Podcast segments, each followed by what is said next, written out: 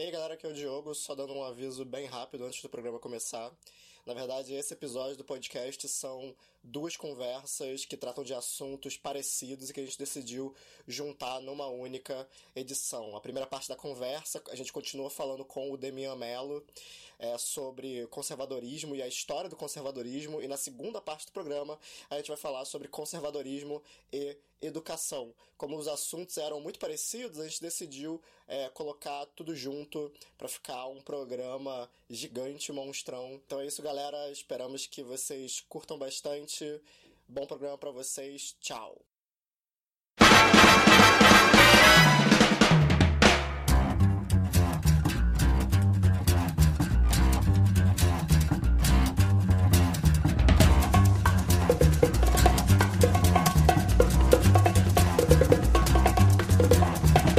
I think it's time we blow this scene. Get everybody in the stuff together. Okay, three, two, one, let's jam.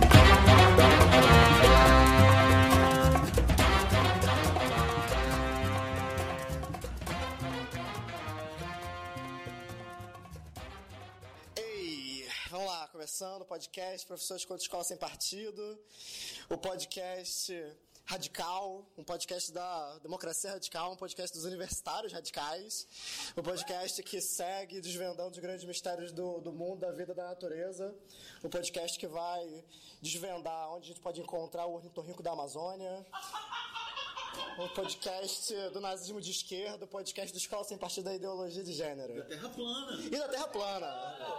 Da Terra Plana, que aqui é programa de denúncia, e aqui a gente denuncia. Aqui tem denúncia. aqui tem denúncia, e aqui a gente denuncia essa agenda globalista que quer empurrar essa ideia improvável de Terra Redonda. Né? Então aqui estamos nós, novamente, com uma mesa extremamente bem frequentada, dessa vez para debater sobre conservadorismo e escola sem partido. Como a gente pode entender o Escola Sem Partido como um movimento conservador e o que, que é conservadorismo dentro dessa definição que a gente está trabalhando. Então aqui a gente tem na mesa Fernanda Moura, Olá. Fernando Pena, Saudações. novamente nosso convidado especial Demian Mello Olá. e, mais uma vez, Renata Quina. Olá, amantes das discussões políticas brasileiras contemporâneas. Então, pessoal, para começar essa conversa, acho que um primeiro desafio que a gente tem é entender, para entender o que, como Escola Sem Partido é um movimento conservador, é tentar definir o que, que é conservadorismo. Né? Tem várias definições possíveis do que, que é conservadorismo. Quando vocês forem falar, vocês podem tentar também dar a sua perspectiva, a sua definição do que, que é isso. Né? É, começando comigo, né, eu acho que para mim é, a definição que eu uso é a definição de um, de um sociólogo chamado Karl Mannheim, que ele define conservadorismo como um estilo de pensamento, ou seja, uma forma de você expressar, de você manifestar as ideias dentro de um contexto histórico, de um, de um contexto político. E o conservadorismo, né, dentro das várias coisas que ele articula, ele vai contra o legado iluminista da Revolução Francesa, ele vai contra certos aspectos das ideias do liberalismo político e econômico clássico, e o, o conservadorismo, dentre vários elementos, né, ele é um estilo de pensamento que tem como base a ideia da manutenção da desigualdade social. Né? Para os conservadores, é, dentro das suas várias matizes, né, o conservador falou, gente, o que mudou até aqui, tá bom, né? Vamos dar mais? Não, vamos dar mais vai estragar. Não pode voltar para trás, mas também não pode ir para frente. Vamos ficar só aqui, no meio, temperatura ambiente, pode ser, né? E pensando nessa definição, né? Como a gente pode entender o Escola Sem Partido dentro de uma lógica conservadora para conversar sobre educação, no debate educacional? Então, começando, Fernando Pena. Bom, achei ótima a palestrinha do começo, muito boa. É, mas eu, não, eu, como não sou especialista no tema, vou tentar, na verdade, chamar o Demian aqui para pensar alguma coisa. Demian, é, uma, que, quando eu comecei a discutir essa história, eu usava o termo conservador. Só que aí me perguntavam, mas Fernando, não tem aí um caráter neoliberal muito forte? E eu pensava, realmente tem. E eu vou te dar dois exemplos que mexeram comigo e me fizeram repensar um pouco essa relação. Uma das audiências públicas que eu fui lá no Senado é, foi uma audiência chamada pelo Cristóvão Buarque, não vou comentar nada sobre isso, mas eu escrevi um documento que era em defesa da liberdade de expressão do professor e do aluno em sala de aula, alguma coisa assim o título. E nesse, quem pediu para assinar esse documento foi a Fundação Roberto Marinho. E é aquilo, eu, puxa, o que, que eu estou fazendo, né? O que, que é isso, né? Eu fiz errado. É, o que que, que, que isso, o que está acontecendo? Um outro exemplo é que no campo educacional, esse, essa, esse pensamento neoliberal, ele é muito chamado de é um, é um tema que é trabalhado muito pelo Luiz Carlos de Freitas e pela uma pensadora norte-americana chamada Diane Ravitch, que ela, a gente chama isso de reformadores é, empresariais da educação. E o maior é, referência disso no Brasil é o movimento Todos pela Educação, né? Movimento não, não sei como chamar, mas o, o Todos pela Educação, que é uma série de fundações, etc, etc. Grande capital. Perfeito. O que acontece? Quando a lei do Escola Sem Partido em Alagoas, com o nome de Escola Livre, foi aprovada, quando o projeto foi aprovado e se tornou lei, o Todos pela Educação lançou um documento contra a lei de Alagoas. Então, esses dois casos mostram para a gente que tem uma tensão aqui entre esses elementos do liberalismo e do conservadorismo. Eu queria ouvir você, é uma tensão que é essa, tensão, aproximações e distanciamentos. Eu queria ouvir você, como é que você entende isso? Como é que você, é, essa pergunta, né? Pensar um discurso é, reacionário como de escola sem partido, tem elementos liberais, tem elementos conservadores, isso é contraditório, se reforçam, eu queria que você ajudasse a gente a pensar sobre isso. Bom, eu vou tentar começar pelo final e, e, e, e lançar alguma coisa que, também não é minha área de pesquisa, mas eu torço pela educação. É um movimento do grande capital no sentido de formatação né, do, da estrutura educacional brasileira no atendimento aos seus interesses. Digamos que não é exatamente a mesma coisa da defesa dessa campanha moral que está por trás, dessa agenda moralística que está por trás do Escola Sem Partido. Então, sim, há tensões. Então, não é por acaso que teve esse tipo de coisa. Então, quer dizer, o, esse projeto do Grande Capital do Todos pela Educação, ele vem sendo abraçado por sucessivos governos nas últimas décadas. Ou seja, esse é o projeto, digamos assim, mainstream, é o projeto que os caras estão formulando e que estão implementando aos pouquinhos, blá, blá, blá, blá. O movimento Escola Sem Partido ele é um movimento dessa extrema-direita que se empoderou no, no, na sociedade civil, nas mobilizações contra o governo do PT, que difundiu esse discurso delirante, né? e que tem muita simpatia em setores que têm poder no aparelho de Estado, no judiciário. Né? Quantos, quantos no, no, último período a gente viu de, de, de, de decisões, de julgamento, de, enfim, de condenações, etc., que se valem desses argumentos. Pessoal, juiz citando Rodrigo Constantino. Né? Esses caras não têm pudor. Né? Ou seja, a direita brasileira já foi mais elegante. Já foi mais elegante. A gente já teve, a gente já teve na direita brasileira um autor, e eu vou começar citando por ele, para gente começar a pensar o conservadorismo, que é um autor que eu admiro muito, obviamente, que eu discordo completamente, que é o José Guilherme Merquior. Ou seja, não tem comparação, não tem nenhum José Guilherme Merquior hoje na direita. Quem é o José Guilherme Merquior? Ele era um cara não só bastante erudito, o cara tinha dois doutorados, um doutorado na École, na França, e um doutorado na London School. Um doutorado na London School foi, foi um, um tratado que ele publicou no Brasil sobre o liberalismo, que foi, foi a tese de doutorado dele, foi publicado no Brasil, está disponível. Recentemente publicado por uma editora que está publicando bastante autores conservadores. É, e, ou seja, e era um, um sujeito refinado, dialogava com os marxistas. Por exemplo, tem um debate clássico nos anos 80 entre o Carlos Nelson Coutinho, que era um marxista brasileiro, foi meu professor, falecido em 2012, o Leandro Conder, outro marxista importante brasileiro, e o José Guilherme Merchior. Um debate de altíssimo nível. Obviamente que eles discordavam mas eles dialogaram e era um debate racional. Você consegue recuperar esse debate e ver que tem substância de uma posição ou de outra e você pode tomar sua, sua devida posição. Isso não existe mais. Né? Ou seja, essa nova direita não tem o andar de cima. Mas eu acho que vale a pena voltar agora e pensar essa coisa que você falou, que eu acho que é um, um ponto muito importante, é, de, é é evidente que esse movimento é conservador, mas por que, que ele tem a pauta neoliberal? Então eu vou começar jogo de, de, de, de, de tentando recuperar um pouco as fontes do pensamento político, né? que é o que eu tenho trabalhado. Como se sabe, o autor que é considerado fundador do pensamento conservador é o Edmund Burke, né? que ficou famoso principalmente pelo discurso contra a Revolução Francesa. Né? Só que o Burke, e quem ensina isso é o papa do neoliberalismo chamado Friedrich Hayek, num texto que o Hayek escreve para dizer que ele não era conservador. O texto se chama Por que não sou conservador? Né? É um texto de 1960. E ele se define como burkeano, porque ele lembra que o Edmund Burke era do partido Whig. Então, na Inglaterra, o ancestral do Partido Liberal são os Whig, o ancestral do Partido Conservador são os Tory, né? Então, o Edmund Burke era do Partido Whig, ok? Então ele era do Partido Whig. Pois bem, mas o próprio Merchior, que eu me referi, ele define o liberalismo baseado em três, digamos assim, três grandes contribuições é, que estão presentes na formulação no, no período iluminista. Primeiro, primeiro como é que falar? Teoria dos direitos humanos.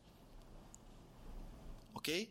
Teoria dos direitos humanos é uma das bases. O outro é o constitucionalismo, a ideia de que o poder político tem que estar submetido a uma constituição. E o terceiro é a economia política, economia política clássica, o liberalismo econômico. Então são essas três fontes do liberalismo clássico que estão lá no livro do Merchior, que se chama Liberalismo Antigo e Moderno. Que é um, eu recomendo, bota no link que eu recomendo que esse livro é imperdível. Inclusive, o pessoal de esquerda, todo mundo tem que ler esse livro. A gente tem que, as pessoas de esquerda tem que ler os outros, né? Para ficar lendo só o pessoal de esquerda. Pois bem, mas o próprio Merchioli mostra que década, no século XIX há uma certa bifurcação do pensamento liberal entre uma vertente que é uma vertente que vai, que é uma vertente que está ligada ao chamado, à corrente chamada utilitarista, que, cujo autor mais importante é o John Stuart Mill, que é uma corrente que do liberalismo caminha em direção à democracia. Né? Então, o Stuart Mill vai defender o voto feminino, por exemplo, que ele era a companheira dele foi uma importante é, feminista liberal, Harriet Taylor, então ele era sensível a, a, a isso. Né? Enfim, defende ampliação do sufrágio. É claro que é, com um, viés elitista, tinha que ter um certo nível educacional para poder ter direito ao sufrágio, mas, enfim, no pensamento liberal ele é essa inflexão em direção à democracia. Por outro lado, surge também no século XIX uma reação a essa inflexão em direção à democracia, que é que está muito emblematizada no pensamento do Herbert Spencer, né, que a gente geralmente é, estuda na faculdade de História como um dos autores do Darwinismo Social. Né? E o, o, Herbert Spencer ele modifica um pressuposto importante do liberalismo, que está, por exemplo, no Adam Smith. A ideia da mão invisível do Adam Smith tem, digamos assim, uma ética generosa por detrás, que é a ideia de que se cada um é, enfim, cada um funcionar sua racionalidade para seu egoísmo, procurar seus interesses particulares, isso no final das contas gera o bem comum. Né? Gera prosperidade, então vai ser melhor para todo mundo.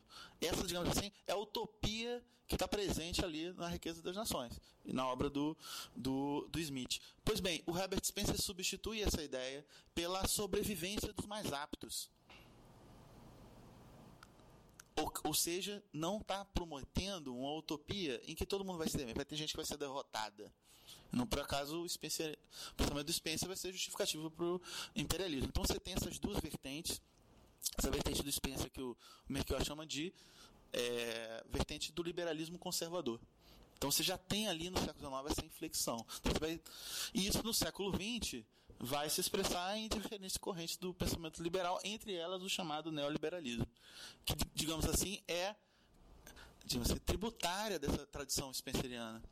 Se vocês lerem um livro do Spencer, infelizmente só tem em inglês, chama O Homem, o, o Homem é o Indivíduo e o Estado, que é de 1884, e não por acaso esse ano é o ano da última reforma eleitoral britânica que promoveu o sufrágio masculino, masculino, sufrágio universal, ou seja, incorporou todos os homens. É um discurso contra a democracia.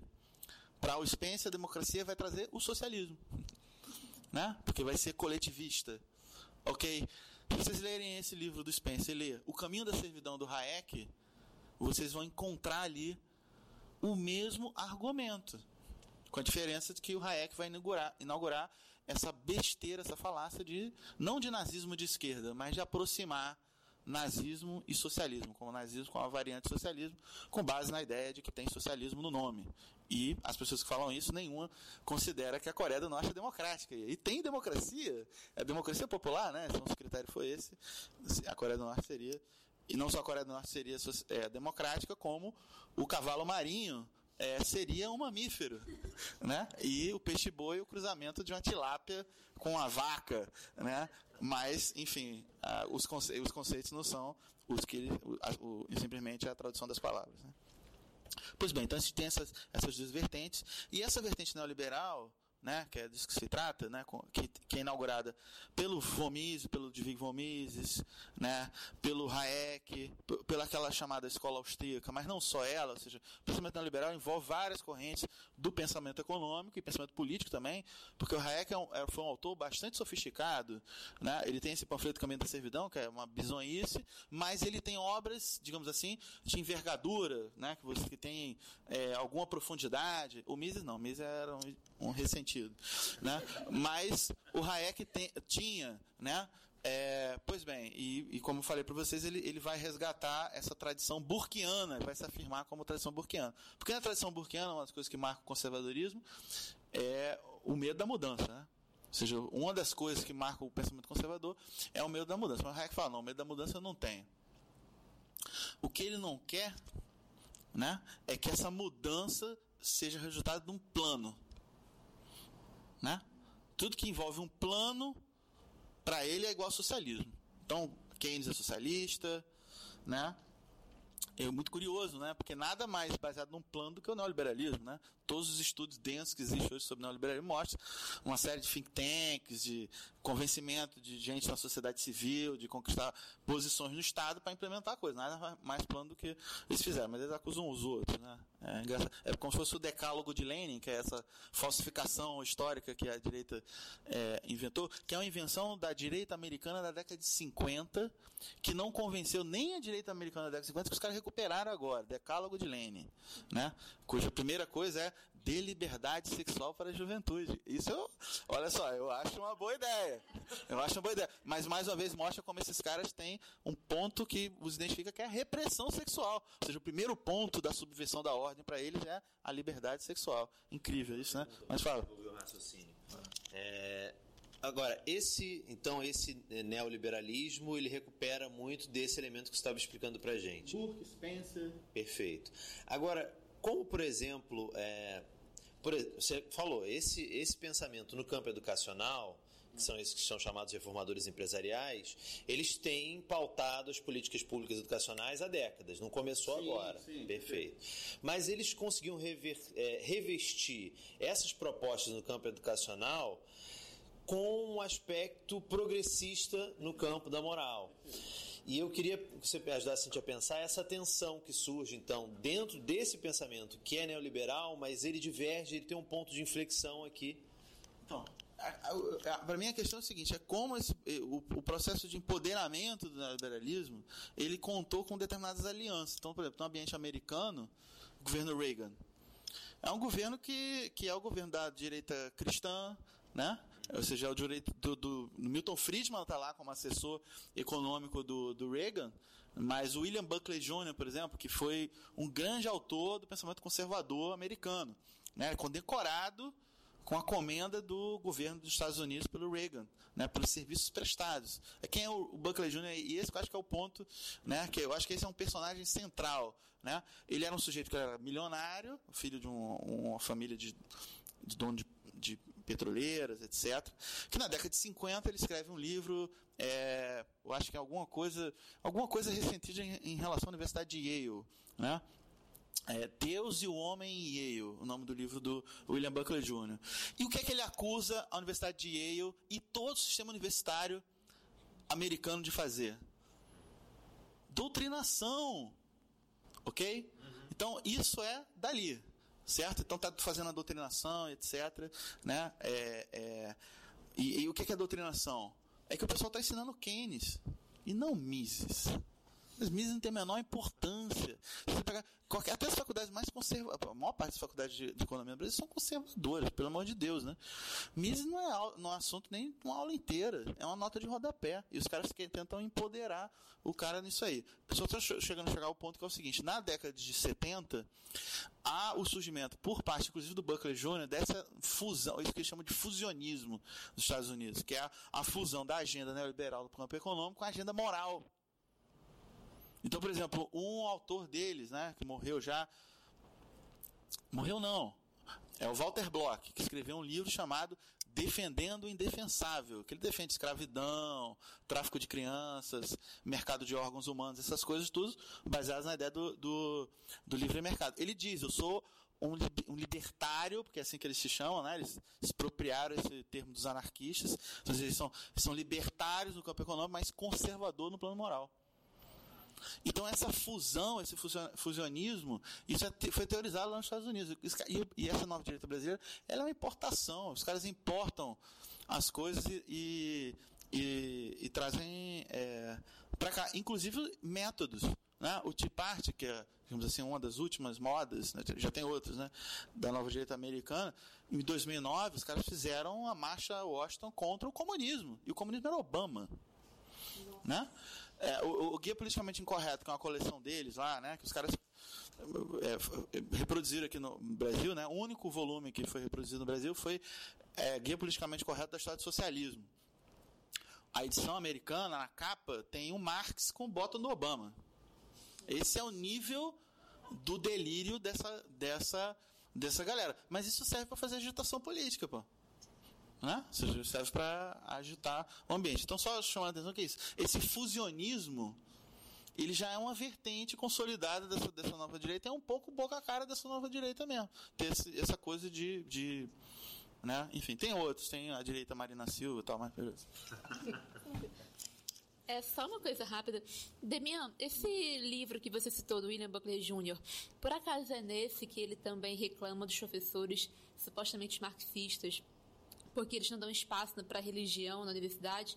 É que eu ouvi falar de um livro desse cara que falava isso, e aí eu queria saber se é esse, enfim, se você pode responder. Esse discurso é parte do discurso desse, desse, desse, conserva- desse conservadorismo, né? O William Buckley ele, ele fundou uma revista que tem até hoje, National Review, que é a principal revista desse, desse movimento conservador e colaboravam Hayek nessa revista, por exemplo, que é o, né? Mas também o Russell Kirk, que é outro autor importante do conservadorismo. Nesse caso, Kirk era católico.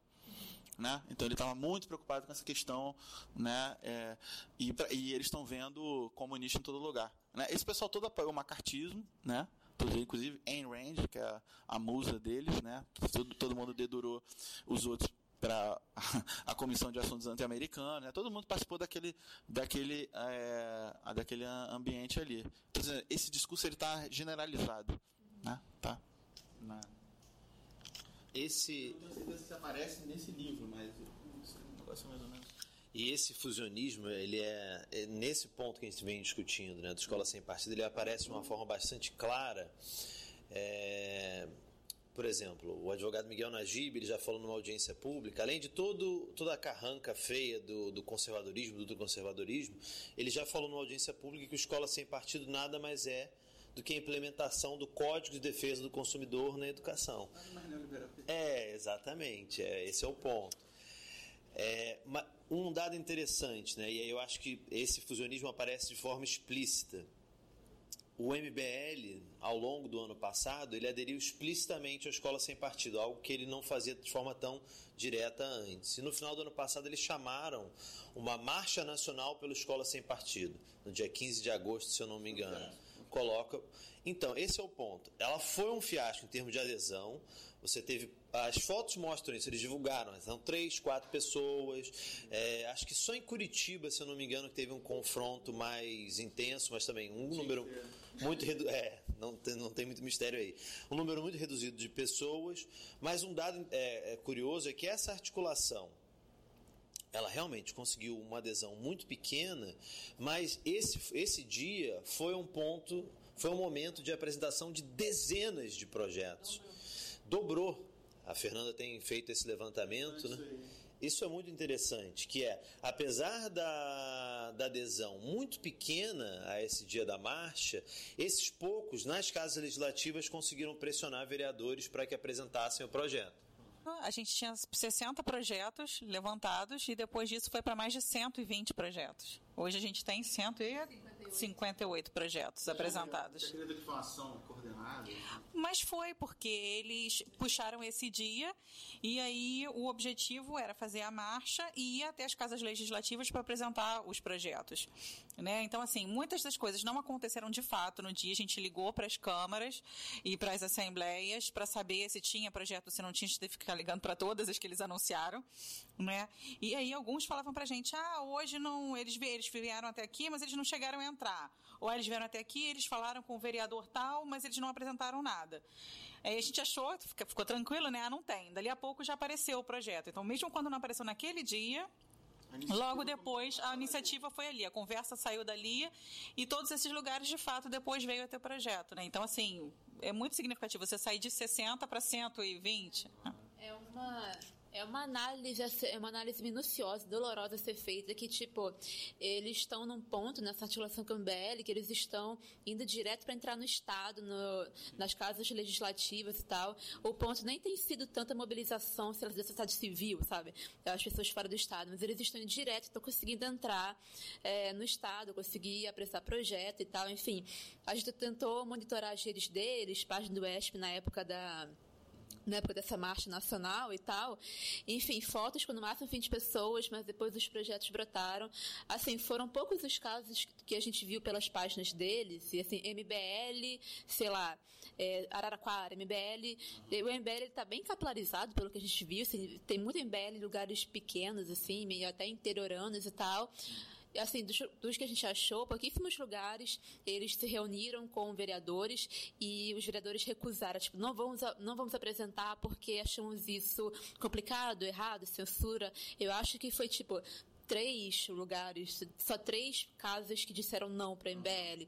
Muitos disseram que vão pensar e apareceu depois, ou alguns falaram abertamente que apareceu, mas enfim, o número de projetos aumentou muito e a gente até comenta nas nossas falas públicas, né, que o Escola Sem Partido, nessa coisa da moralidade, do pânico moral por causa do gênero, enfim, virou uma base maravilhosa para política oportunista, né? Muito, a gente está aqui em Niterói agora gravando, o Carlos Jordi de Niterói é um vereador que ele cresce fazendo polêmica muitas vezes em cima do Escola Sem Partido, né? Então, enfim, é uma coisa que eu ia comentar para os nossos ouvintes, o Demian citou o William Buckley Jr. É, não sei se ainda está, imagino que esteja no Netflix, um documentário que eu não lembro. É, eu não lembro o nome. Melhores Inimigos. Melhores Inimigos, sim. Best Enemies. É, em inglês é Best of Enemies. E mostra um momento de debate entre esse cara, o criador do National Review, e um progressista, um democrata, não, o Gore Vidal. Isso, é, isso se chama liberal. É, um liberal. E que quem tiver interesse e tal, antes da história disso, é um documentário bem interessante para captar um pouco dessa coisa, desse momento dessa direita americana, né, dessa nova direita lá e tal. É, eu acho que tem aqui um duplo movimento, então, que você colocou, né? O MBL, por exemplo, quando ele tenta é, apresentar suas pautas é, econômicas, eles recebem uma é, reação negativa. Da sua própria base social. Da sua própria base social. Mas eles apelam, então, para o pânico moral para conseguir manter essa adesão mínima. E aí é um outro ponto, esse que a Renata estava mencionando, que eu tenho viajado aí pelo Brasil para discutir a temática, e é impressionante como se tornou quase uma fórmula para vereadores, é, deputados totalmente relevantes, eu acho bom destacar isso, não vou citar nomes, mas que são totalmente relevantes e que criaram uma maneira, o Escola Sem Partido se tornou uma maneira deles ganharem é, popularidade. É, apresenta o projeto, isso já gera uma polêmica, chama audiência pública, normalmente com algum, alguém da família Bolsonaro, e isso repetiu em vários municípios. O advogado Miguel Najib, isso gera então uma, é, também acompanhado de um estímulo para que os alunos gravem aulas, denunciem, e isso os professores obviamente reagem, isso gera uma comoção e figuras que eram absolutamente desconhecidas, criaram meio que uma fórmula para ganhar destaque. E aqui em Niterói acho que não é diferente. Né? É, eu acho importante entender como, os usos desses, desses mecanismos né? e como é que essa nova direita tem usado isso politicamente para conseguir garantir essa adesão, né? Eu acho que o caminho do pânico moral ele é, ele, ele, ele é impressionante. Acho que daqui a alguns anos a gente vai ter que estudar isso de uma maneira muito intensa, né? Como que, que, que sucesso, né? É, Acho que é uma estratégia que tem dado frutos muito diretos para eles. Eu queria aproveitar para complementar o que o Demian falou, né, dessa influência do pensamento conservador norte-americano nessa né, construção intelectual da escola sem partido. Além de tudo que, que o Demian falou, né, eu acho que outros dois conceitos que são centrais para entender como a escola sem partido ele se forma né, dentro do debate educacional é a ideia de maioria moral, né, que é uma ideia que surge dentro do, conservador, do conservadorismo, especialmente do fundamentalismo religioso nos Estados Unidos, né, que é essa ideia da maioria silenciosa, né, a ideia de que tem uma galera aí está todo mundo favorável à nossa ideia, só que ninguém fala. Né? Tem medo de falar, Ou porque tem medo, tem uma censura. de ser, de ser censurado ou constrangido pelo, por essa guerra cultural comandada pelos marxistas vampiros gramscianos, né? E a ideia do choque de civilizações, né? Que é essa ideia do... é, é, essas ideologias que vêm de fora. No Estado para Servidão tem muito essa ideia, né? De que cê- é, o, o, o choque entre socialismo e liberalismo que o Hayek propõe é um choque entre a, a ideologia ocidental, liberal, né, que vem da tradição do, do greco-romana Desenvolvimento natural. né? e a ideologia estrangeira é, socialista que vem da Alemanha. Que, que coincidência ou não, também é da onde vem? Nazismo. Né? E aí tem toda essa, essa ideia de você criar essa noção do, do medo do, do que vem de fora. Ou, e você, ou você construir a ideia de que tem um lado de fora. Né? A ideia de que a Alemanha, a Alemanha é o anti-ocidente, né? Tipo, a Alemanha, né? Alemanha, Europa. É bastante impressionante pensar tudo que vocês estão falando e como isso se enquadra como uma luva na questão da- do gênero, né? Ah, tem um texto muito bom que eu acho legal a gente colocar no link, que é do Junqueira. Já está no link, olha só, a Renata é muito eficiente. Que ele justamente vai mostrar como surge o termo ideologia de gênero dentro da Igreja Católica como uma estratégia pensada e uma parte dessa estratégia é usar, mesmo em países que não falam inglês, usar o termo inglês para destacar que é uma ideologia alienígena que vai invadir para destruir é, padrões que são naturais. Então, tudo isso que vocês estão falando, e eu, eu, eu tenho destacado muito na- nas falas, acho que todos nós, que os líderes das bancadas cristãs já apontaram que eles nesse ano eles debatem em 2018 qualquer coisa para as eleições. É, previdência, trabalhista, o que quer que seja, o único ponto que eles não negociam é a ideologia de gênero. E aqui essa é esse campo que eles acharam de, de, de expansão, né? Então eles sabem que esse é o botão que eles vão apertar durante as eleições de 2018. Acho importante a gente ter muita atenção nisso, que tudo indica que essa vai ser uma das grandes pautas da eleição desse ano, né? Voltando a essa questão do, da, do, é, da doutrina alienígena, né, o, o gender, que eles traduzem geralmente ideologia, eles traduzem para a língua, né, para o francês, para o alemão, para o italiano, mas o, o gênero eles não traduzem, né, eles mantêm o gender para mostrar esse, esse caráter alienígena. Mas assim, eu acho que se a gente é, é, parar para pensar, faz muito sentido nesse, nesse momento, né, para além da pauta moral, né, de só atrair as pessoas, né, os conservadores, é, faz muito sentido a gente pegar e, e lutar contra os direitos das mulheres nesse momento. Porque no momento em que você desonera o Estado, você precisa de alguém para fazer esse trabalho. Você precisa privatizar tudo que seria encargo do Estado, que é educação, é saúde, é o cuidado, né? E essa, esse, toda essa. Exatamente, vai para as costas das mulheres, que a gente sabe que é a propriedade privada por excelência. Né? Nós somos a primeira propriedade privada. Né? O homem pode não ter nada, mas ele tem a mulher. Né? Então, assim, é, faz total sentido nesse momento em que você tira tudo do trabalhador, você garante a ele a mulher. E isso ele ainda tem, né? Perdeu tudo, mas a família está garantida. É. Né, a história do proletário, só, só a prole, mas o fundamental não é nem a prole, né? Porque ainda, é, hoje a gente ainda está conseguindo algum. É. Acho que nasce aí já é problema. Sim, mas o, o controle do corpo da mulher é fundamental por isso, né? Então você não pode permitir o aborto, você, a a mulher não pode ser dona do seu próprio corpo, ela é, é o direito mais básico, né? O que, o que, que é o, o direito humano para ser o direito à sua vida é o seu corpo, né? E você, a mulher não pode porque ela não é uma pessoa, ela não é um ser humano, ela é uma propriedade de outrem, né? Que é o homem, então a gente precisa manter isso, assim. Então isso é, é fundamental. E aí, é, eu acho que é importante a gente destacar como é que se opera essa essa questão da ideologia de gênero, né? Porque é, no PL Escola Sem Partido 1859, né, que não leva o nome Escola Sem Partido, mas foi colocado também pelo Isalci Lucas, que é o criador da Escola Sem Partido, que é o 8 O quê? 867, o Escola Sem Partido é 867. E esse, na Câmara, isso, no nível federal. E o Exalci, além de colocar esse, ele coloca também um específico para gênero, que é esse 1859. E nesse, esse é o maior PL Escola Sem Partido que vocês vão encontrar, né, do tipo Escola Sem Partido. Ele fala especificamente sobre gênero. E aí ele tem 19 páginas, né, sendo que quatro... Isso, quatro são, duas são de PL, o resto é, é, é é justificativa do PL.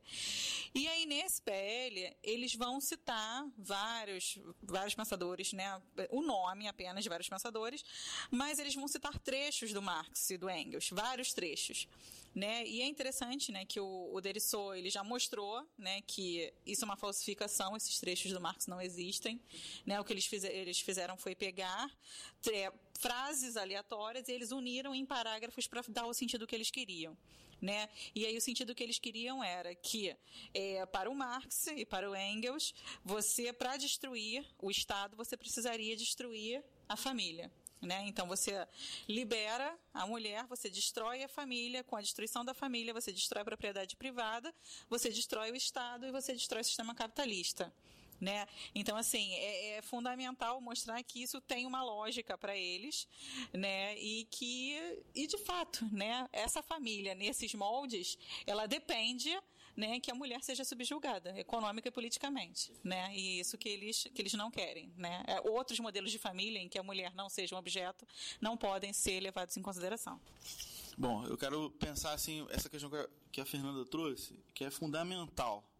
Né? Eu acho que, primeiro, que do ponto de vista da gente- do entendimento de como é, as classes dominantes pensam né, o, a- em, em estratégias de contra-insurgência, em estratégias de. é, como as classes dominantes pensam com a história, às vezes mais que a esquerda. Né? Entendem mais. Né? E uma lição que as classes dominantes aprenderam é que quando as mulheres entram na luta, o bicho pega pesado. Ou seja, todos os processos revolucionários na modernidade foram o, o momento decisivo a entrada das mulheres em cena. É quando o troço se radicaliza e se torna totalmente incontrolável. Então tem essa razão, além do machismo, do patriarcado, enfim, das coisas que são estruturais da sociedade eh, capitalista, a gente tem essa, essa lição tem a ver com o cálculo estratégico do processo de, de dominação. Mas eu queria dar uma palhinha para falar do Marx e a questão da família. Eu não vou me furtar. Tá, tudo bem. Essa só para você saber. Uma vez eu estava numa turma é, falando sobre justamente a questão de gênero, é, essa falácia da ideologia de gênero. Uma menina virou assim, pegou o celular e falou: Caramba, Fernando, que coisa você falar isso hoje. Recebi hoje aqui um WhatsApp da minha comunidade religiosa, não importa qual. E aí ela falou: Ah, meu pastor padre me mandou a seguinte mensagem. Ela leu: Era assim, é, cuidado. É, a- o termo ideologia de gênero foi criado por Karl Marx no século XVIII para destruir a família tradicional. É, eu não lembro se na época eu cheguei a postar, mas a mensagem era uma fabricação total e que queria amarrar a ideologia de gênero no, no Karl Marx, né? Então, para usar esse medo do. Ele não era nem É. No século XVIII, Marx. Nem o pai dele era espermatozoide ainda, imagina ele. Não é. Mas é muito, muito curioso isso, né? Porque tem uma coisa que é bastante evidente, tanto na obra do Marx e Engels, né? É que a, o, a destruição da família é um resultado do capitalismo.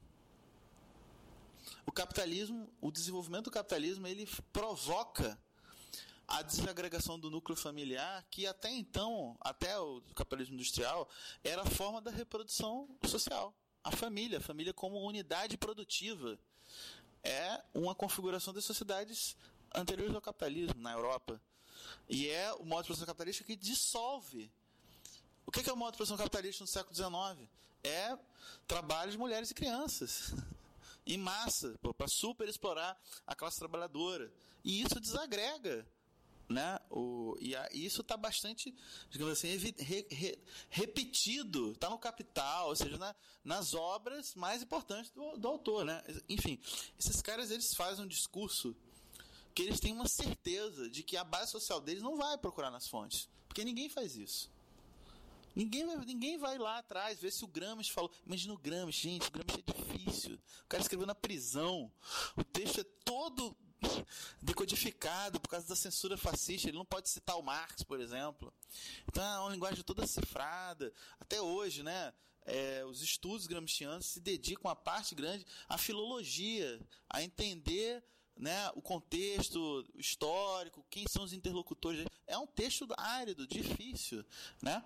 E acho um autor fundamental, inclusive, para entender como esses caras agem. Porque eles estão fazendo uma disputa de hegemonia, eles estão fazendo um trabalho na sociedade civil e o objetivo deles é conquistar o Estado. É casual, eles serem demonizados. Demonizado justamente um autor que dá ferramentas para a gente entender isso, do mesmo jeito que a Judith, a Judith Butler, ou seja, outra autora que ajuda a entender a questão de, de, gênero, ou seja, eles estão o Karl Marx, entender capitalismo, né? Ou seja, tudo que eles querem que ninguém entendam, que é muito funcional para dominação, né? Se ninguém entende patriarcado, se ninguém entende capitalismo, ninguém entende como é que a, a dominação opera, para quem domina é muito bom. Então, só para a gente fechar por agora, né, eu queria é, jogar uma provocação para vocês, né, a respeito disso que a gente está falando. O conservadorismo ele surge negando o legado iluminista e negando, e negando parte do legado liberal, mas ao mesmo tempo ele surge dentro do liberalismo e ao, e ao mesmo tempo ele se apropria de certas ideias que estão presentes no liberalismo ele as ressignifica. Então, por exemplo, ideias como cidadania, democracia, republicanismo são ideias que o conservadorismo, à sua maneira, vai utilizar. Então, pensando isso especificamente para a educação, é muito comum ver escolas sem partido falando falando de que eles são a favor de uma educação para a democracia, uma educação para a, a, a cidadania, né? E aí a gente fica assim, pô, e aí? Como é que. Né?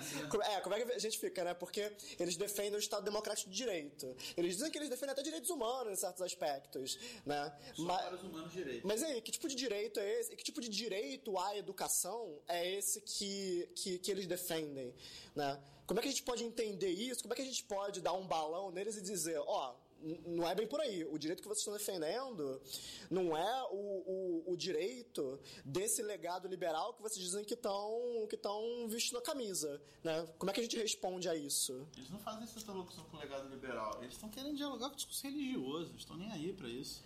É, eu... Eles substituíram o controle da religião pelo, em relação ao conhecimento pelo controle do Estado em relação ao conhecimento. Eles querem que o Estado regulamente o controle das disciplinas. É um negócio autoritário, né? Uhum. Eu acho que um bom caminho para entender isso, um, um caso concreto, é, para entender a maneira como eles fazem isso, é direitos humanos. Os, no, qual foi o ano do tema da redação Violência contra a Mulher? 2015. 2000 2015, acho que foi 2015 e a polêmica aconteceu em 2016. Então, o tema da redação do Enem foi a persistência da violência contra a mulher. Qual foi a reação da Associação Escola Sem Partido? Entrar com uma representação, não sei em que âmbito, questionando a constitucionalidade da exigência dos direitos humanos como critério de correção da redação é, que levava a zerar a redação. Naquele ano eu lembro que ninguém deu muita bola para isso, mas qual era o argumento deles? O argumento era o seguinte. E aí é um pouco disso que estava falando dessa, dessa, dessa ressignificação e essa disputa pelo sentido. Ele diz, a gente tem no Brasil, por exemplo, é, diretrizes nacionais para a educação e direitos humanos, que falam na importância de uma cultura de direitos humanos no campo da educação. Qual era o argumento dele para é, alegar inconstitucionalidade? Professores e alunos não têm formação jurídica necessária para falar sobre direitos humanos. Então, o, o, critério de correção da redação do Enem respeito aos direitos humanos nada mais seria do que um filtro ideológico de entrada na universidade. Percebem? Essa é a distorção. Só pode falar de direitos humanos quem é advogado, quem é especialista em direito. Então, o professor não pode falar sobre direitos humanos. Quando ele tem a mesma interpretação que eles. Né? Isso, exatamente. Uma, uma concepção bem antipolítica de, de impedir o diálogo. E aqui eu acho importante dizer que, que naquele momento, 2016, quando nós falávamos sobre isso, a reação era assim: isso Nunca! Imagina, isso não vai passar nunca, isso não tem a menor chance. Em 2017, nós tivemos é, essa representação, não sei se foi no nível estadual, não lembro em que contexto foi, mas é, foi apresentado de novo essa argumentação e eles conseguiram. Eles tiraram o critério de correção da redação do Enem de zerar quando há, existe um desrespeito aos direitos humanos, ele, eles conseguiram.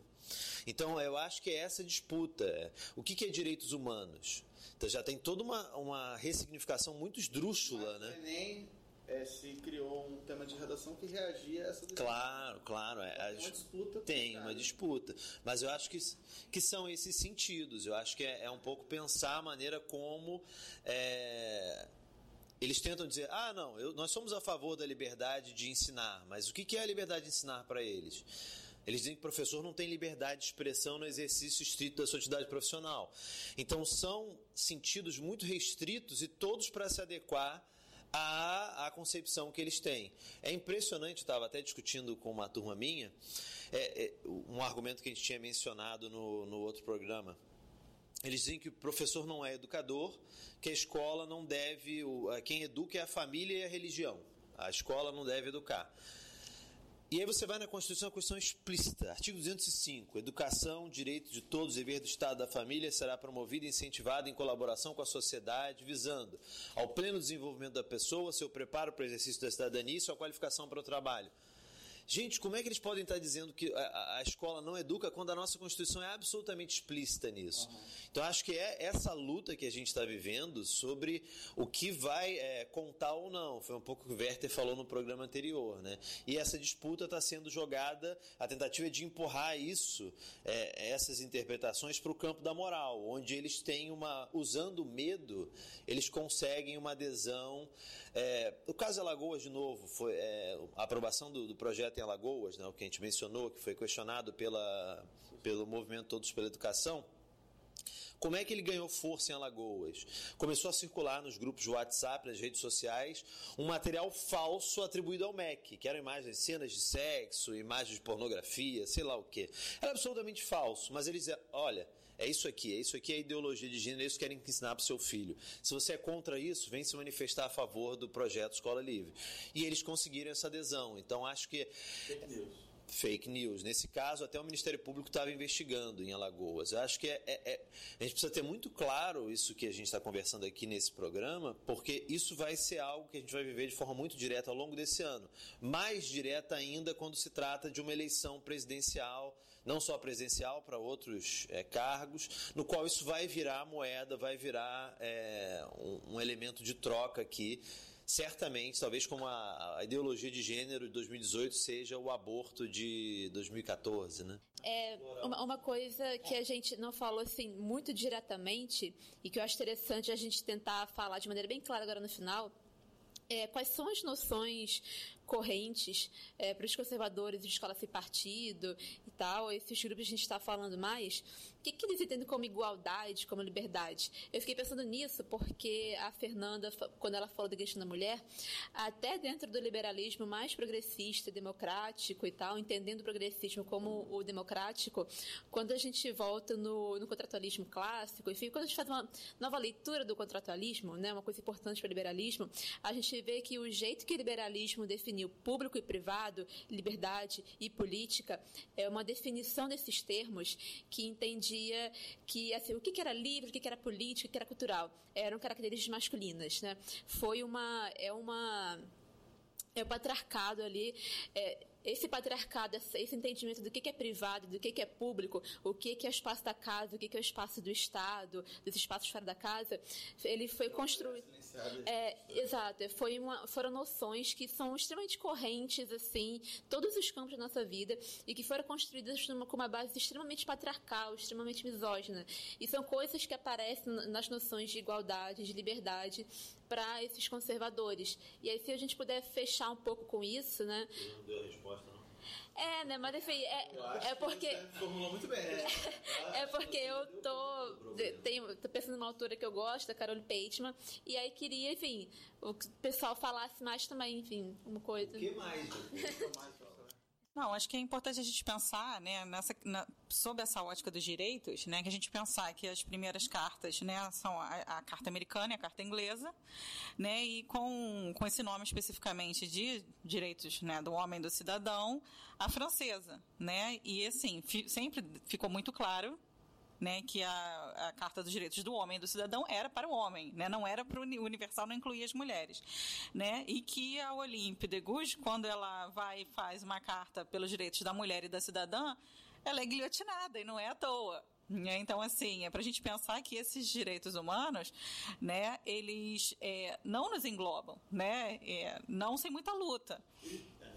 E que é, se a gente for pensar nessas gerações de direitos, né, na primeira, segunda, terceira geração dos direitos políticos, direitos civis, né, é, a gente for pensar que essa alguns consideram última, alguns não, né? Mas essa, essa geração dos direitos sexuais e reprodutivos, né? É a, é a geração de direitos que mais fica apagada em todas as discussões de direitos humanos, né? E que é fundamental a gente, a gente retomar, né? É impossível um país dizer que respeita os direitos humanos se ele não respeita os direitos é, sexuais e reprodutivas das mulheres. Né? Antes de passar a palavra para o Demian, para a gente. É, é que a gente falou no episódio antepassado, quando nós falamos sobre o que, que a gente tem para democracia radical, a gente falou o quanto que é fundamental para a gente é, uma tradição que a gente, como um movimento de educação democrática, como professores contra a escola sem partido, que a gente busca fazer parte, né, que é essa, é uma tradição, né, mas enfim, um imaginário igualitário, né, que segundo Lefort e outras pessoas a gente lê, é, que é uma coisa que surgiu ali mais ou menos no século XVIII, no século XVIII. E aí, isso que a Fernanda falou, esses direitos né, foram colocados em cartas que, quando falavam direitos do homem, era o homem mesmo. Só que trazia ali o germe que para as mulheres poderem se encaixar nisso. É, eu estou lendo agora Mulheres, Raça e Classe, da Angela Davis, finalmente, antes tarde que nunca. E, assim, é uma leitura tranquila, para quem está ouvindo a gente, não é da área de humanas, dá para ler entender bem de boas. E está ali muito claro, de maneira didática, assim, muito explícito, o quanto que uma vez que você percebe que somos iguais, não tem como voltar. Né? Não tem como desfazer esse pensamento. É, e os conservadores, como o Diego falou, eles gostam de temperatura ambiente. Né? Tá aqui, tá bom, não precisa ir mais. E é nesse sentido que eles são que o que como o Diogo entende conservadorismo e eu acho interessante também que é uma um jeito de pensar, uma posição política que parte aceita a desigualdade social e a gente está no outro lado, né? A gente está aqui no imaginário igualitário que o conservadorismo se coloca contra e é a gente quer cultivar esse germe, né? A gente quer que as pessoas percebam que situações que elas acham que são só de subordinação, assim, uma subordinação que elas não veem necessariamente o problema nisso, como que elas são na verdade várias vezes situações de opressão e possam, enfim, se empoderarem para lutar contra isso. Não, só queria lembrar aqui, por exemplo, no debate do pensamento político, é, que um autor que é considerado o pai da democracia moderna, por exemplo, pensamento que é o Rousseau, era um cara extremamente misógino. Aliás, ele não por acaso é o alvo da Mary Wollstonecraft, que é junto com a Olympe de Gouges, a fundadora do feminismo, e o livro dela, né, que é muito importante, ela, a polêmica é direta com, com Rousseau, porque ele era contra qualquer direito da mulher. mulher não, e o, a reivindicação originária é o direito à educação, é que as mulheres pudessem educar, tem o mesmo, mesmo sistema educacional, do, e vai ser uma referência até hoje, né, o livro da, da Mary, que foi lançado, e leiam, e, e leiam Angela Davis também, por favor. Aliás, a Angela Davis é um sucesso editorial. Então, galera, por, por, hoje é só. Estamos bem, estamos felizes. Então, pessoal, é, a, encerramos por aqui. Só lembrando, todas as fontes e referências daquilo que a gente discutiu nesse episódio vão estar linkadas na postagem. Só lembrando, podcast Professores contra Escola Sem Partido é uma parceria Professores contra Escola Sem Partido sobre História Podcast e Movimento Educação Democrática. Se você quiser saber mais do que a gente faz, por onde a gente anda, qual é a nossa, né? É só seguir a gente no Instagram, arroba e arroba... Como é que é o Movimento Educação Democrática? Educação Democrática. Como é que é o Sobre História? Sobre História, sobre História, só sobre História. Só sobre História. É, segue a gente no Twitter também, arroba profs contra o ESP, o Movimento de Educação Democrática sobre a História Não São Jovens, eles não têm Twitter, né? É, Facebook, Professores contra o Escola Sem Partido, Movimento de Educação Democrática, sobre a História Podcast. Por hoje é só, galera. Até a próxima. Beijo, abraço, tchau.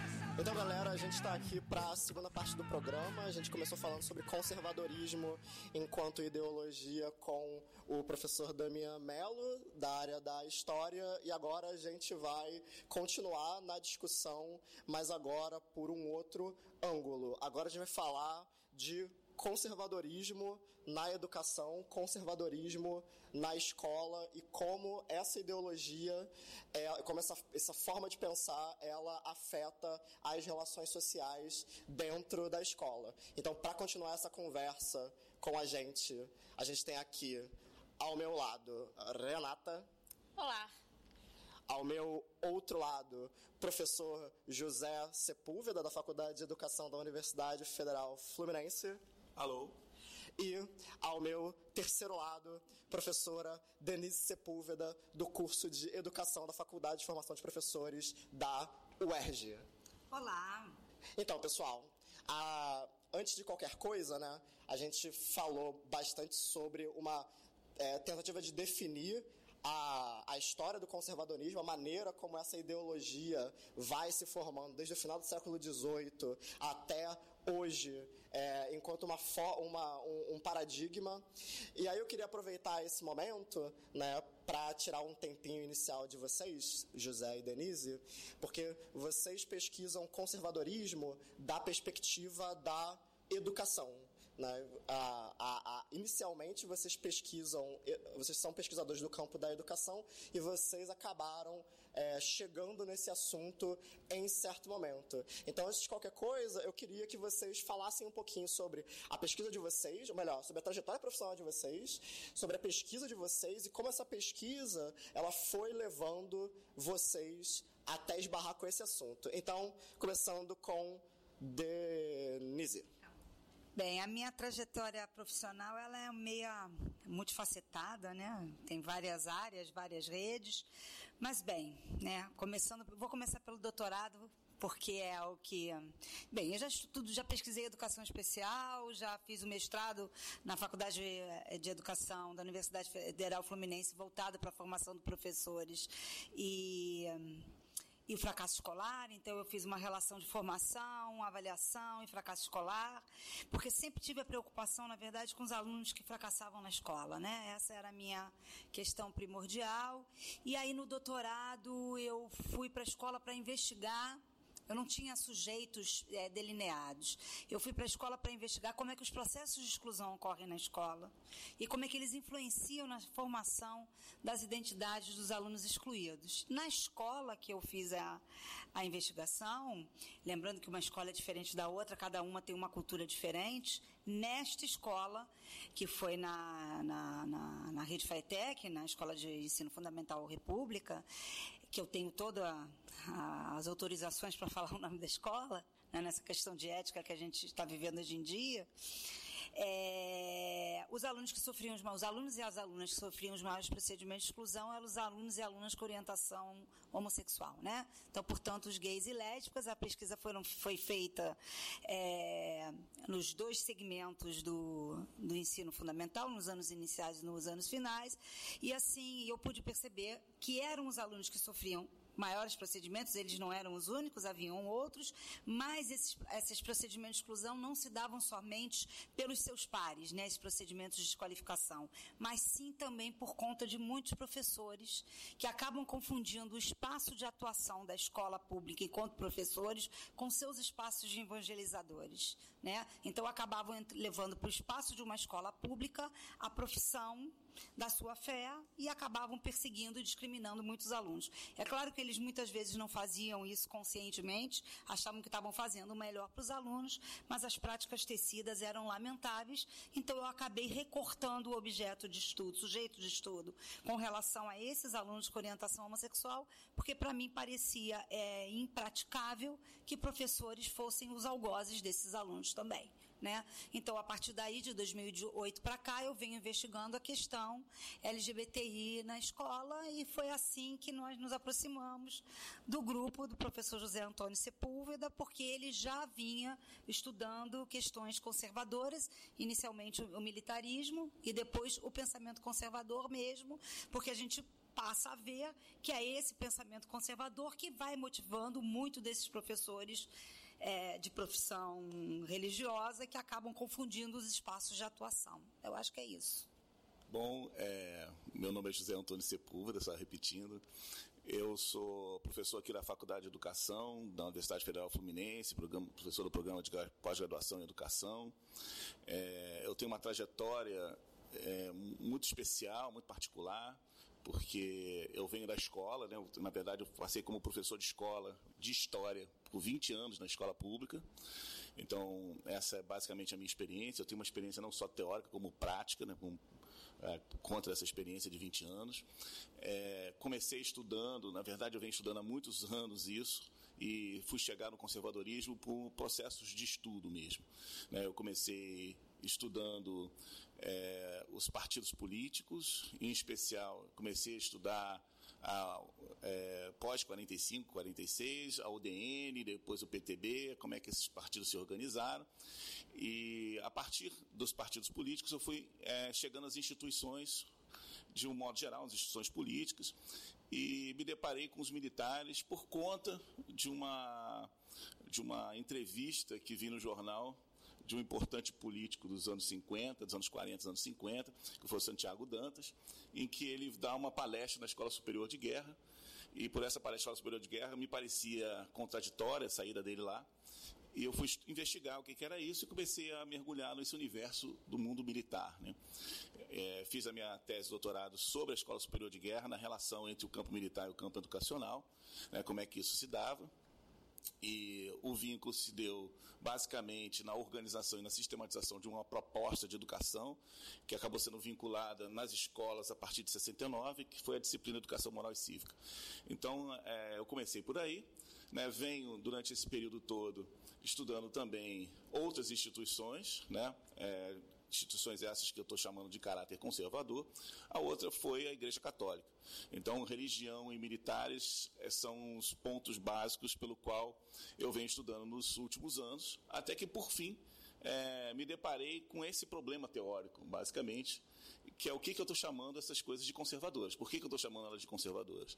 E montei um grupo de pesquisa que existe desde 2013, é, que é um grupo de estudos e pesquisas sobre os impactos do conservadorismo na educação brasileira. E isso é uma outra coisa importante, né? Porque não é, é conservadorismo e educação brasileira, são os impactos do conservadorismo, né?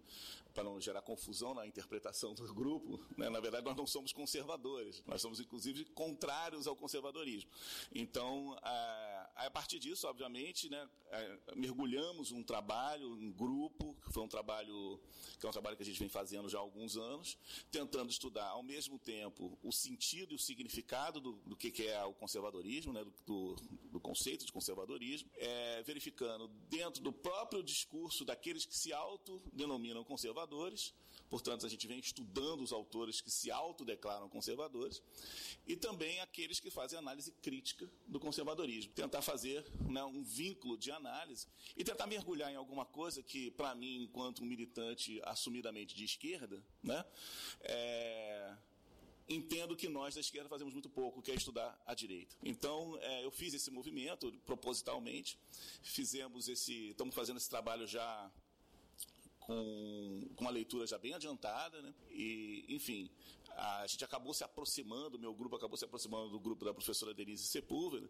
quando a gente começa a perceber que a agenda conservadora de hoje né, batia com a agenda de estudos dela, da, da professora Denise Sepúlveda. Né, a agenda conservadora de hoje tem como um dos pontos básicos a discussão da chamada ideologia de gênero.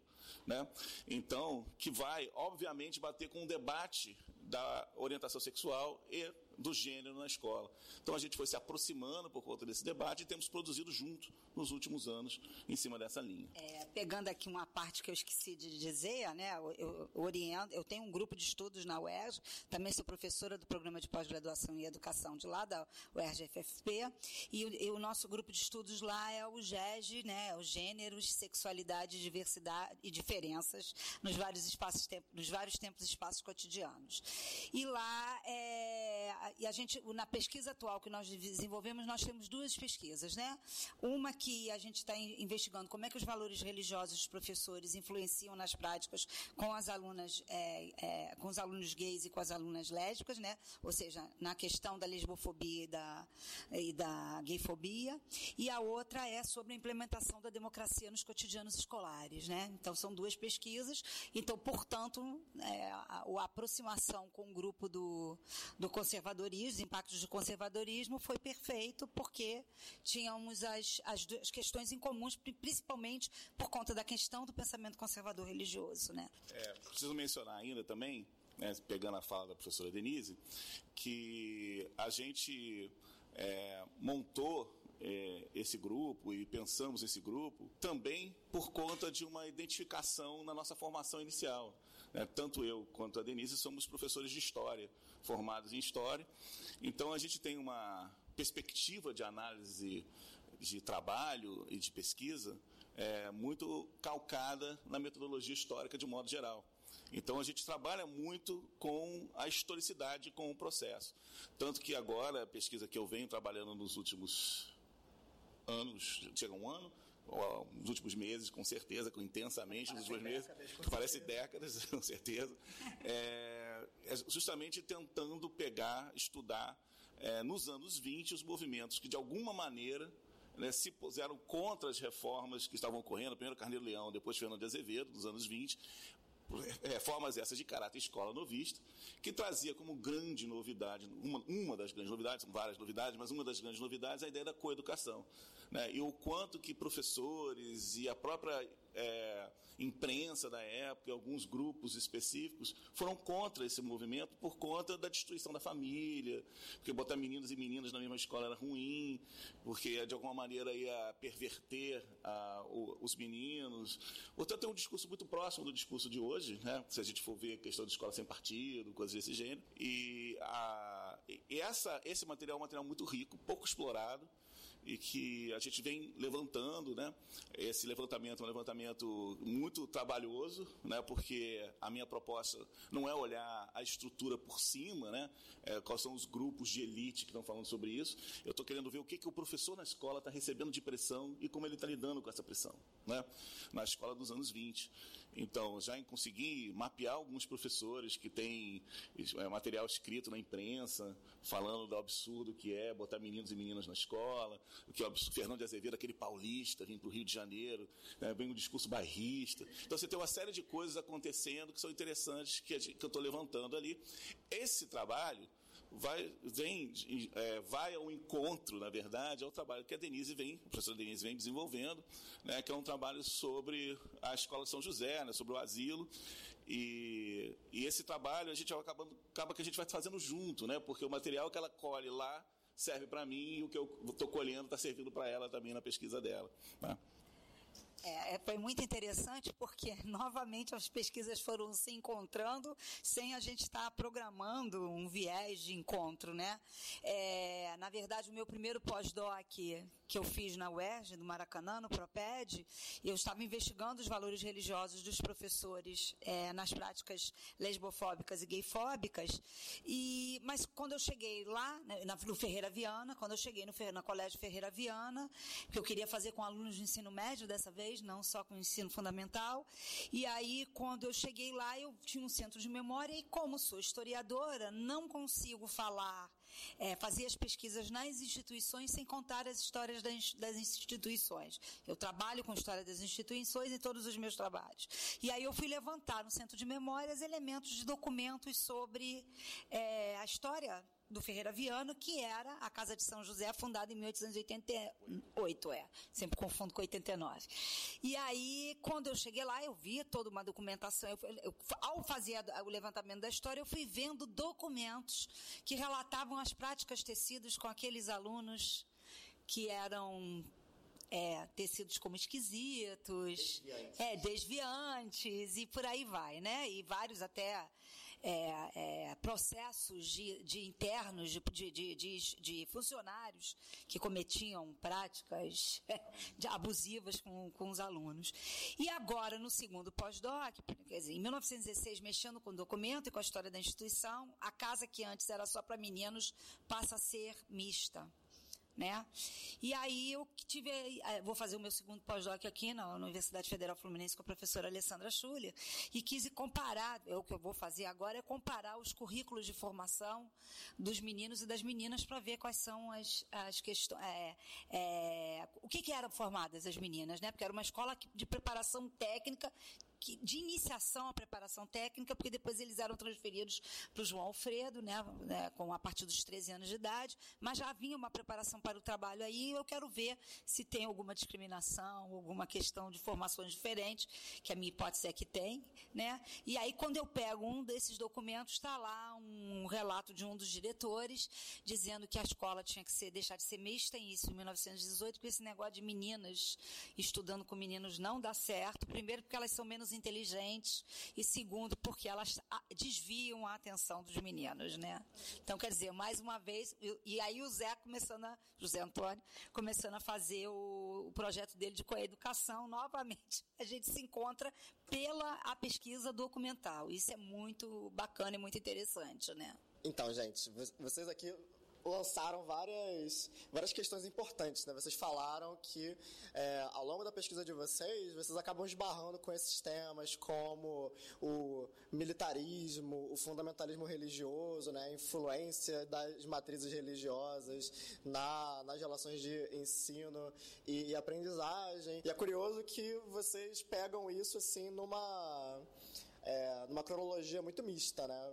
José vai lá do- dos anos 20, é, Denise, é final do século XIX, é isso? 1888. dos anos, dos, anos 1900 também, É a virada do século XIX, É. século XX. E o que é engraçado, né? Porque às vezes quando a gente pega é, esses movimentos atuais que, que mobilizam as mesmas ideias, né? A ideia do, é, do militarismo, né? Que tem que militarizar para resolver o problema da escola pública ou do escola sem partido, né? Que tem que acabar com a com esquerdismo na escola, que a impressão que eles dão, né, é um discurso meio da, da vítima, né? Não, a gente está esse tempo todo sendo oprimido por essas ideologias desviantes, afinal, né, ser homossexual, é, não ser heteronormativo é uma ideologia na cabeça deles, né? A gente está sendo oprimido por essas ideologias desde sempre agora é hora de reagir. E a gente observa que é exatamente o contrário, né? Na verdade, essas várias ideias,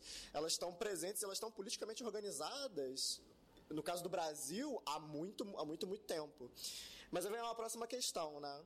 É, como essas várias ideias, elas, como vocês acham que elas se articulam numa, é, dentro de um campo conservador e como são as formas desse campo conservador atuar dentro da escola? Como é que vocês acham que isso acontece? Bom, é uma boa pergunta. É, primeiro, eu acho que é, essas organizações e essas sistematizações elas não são mecânicas. É, não existe um jogo maquiavélico organizado de um grupo que domina outro. Na verdade, é uma disputa também dentro do próprio campo conservador por conceitos e por definições, até mesmo por vaidades. Então, você tem é, é, você não tem um conservadorismo, você tem conservadorismos no plural, né? E formas distintas de lidar com com a realidade. É, o que, que, eu acho que é importante a gente pensar nesse conservadorismo, nesse, vou, vou, usar o termo campo que você usou, né, nesse campo conservador de um modo geral, que é o que os une de alguma maneira, também é, não pode ser mecânica essa análise, né, de qualquer forma, mas tem uma, um elemento que a gente pode dizer que os une, que é a naturalização da desigualdade social. Esse é um elemento que eu venho notando, é, eu posso trazer isso com dados desde os anos 20, né, para cá, pelo menos com dados que eu estudo, mas se tem outros que consegui, com, com, certeza vão pegar desde o Império Brasileiro, mas a naturalização da desigualdade social é, algo, é um ponto fundamental de organização dessa agenda conservadora. Aí eu posso falar dos conservadores no plural. Né? É, eles naturalizam isso e entendem que o locus pelo qual essa desigualdade social deve ser perpetuada é a escola. Né? Então, a escola é esse locus de perpetuação da desigualdade social, assim como a família, são os dois elos principais para esses conservadores. Você tem que manter a família, né?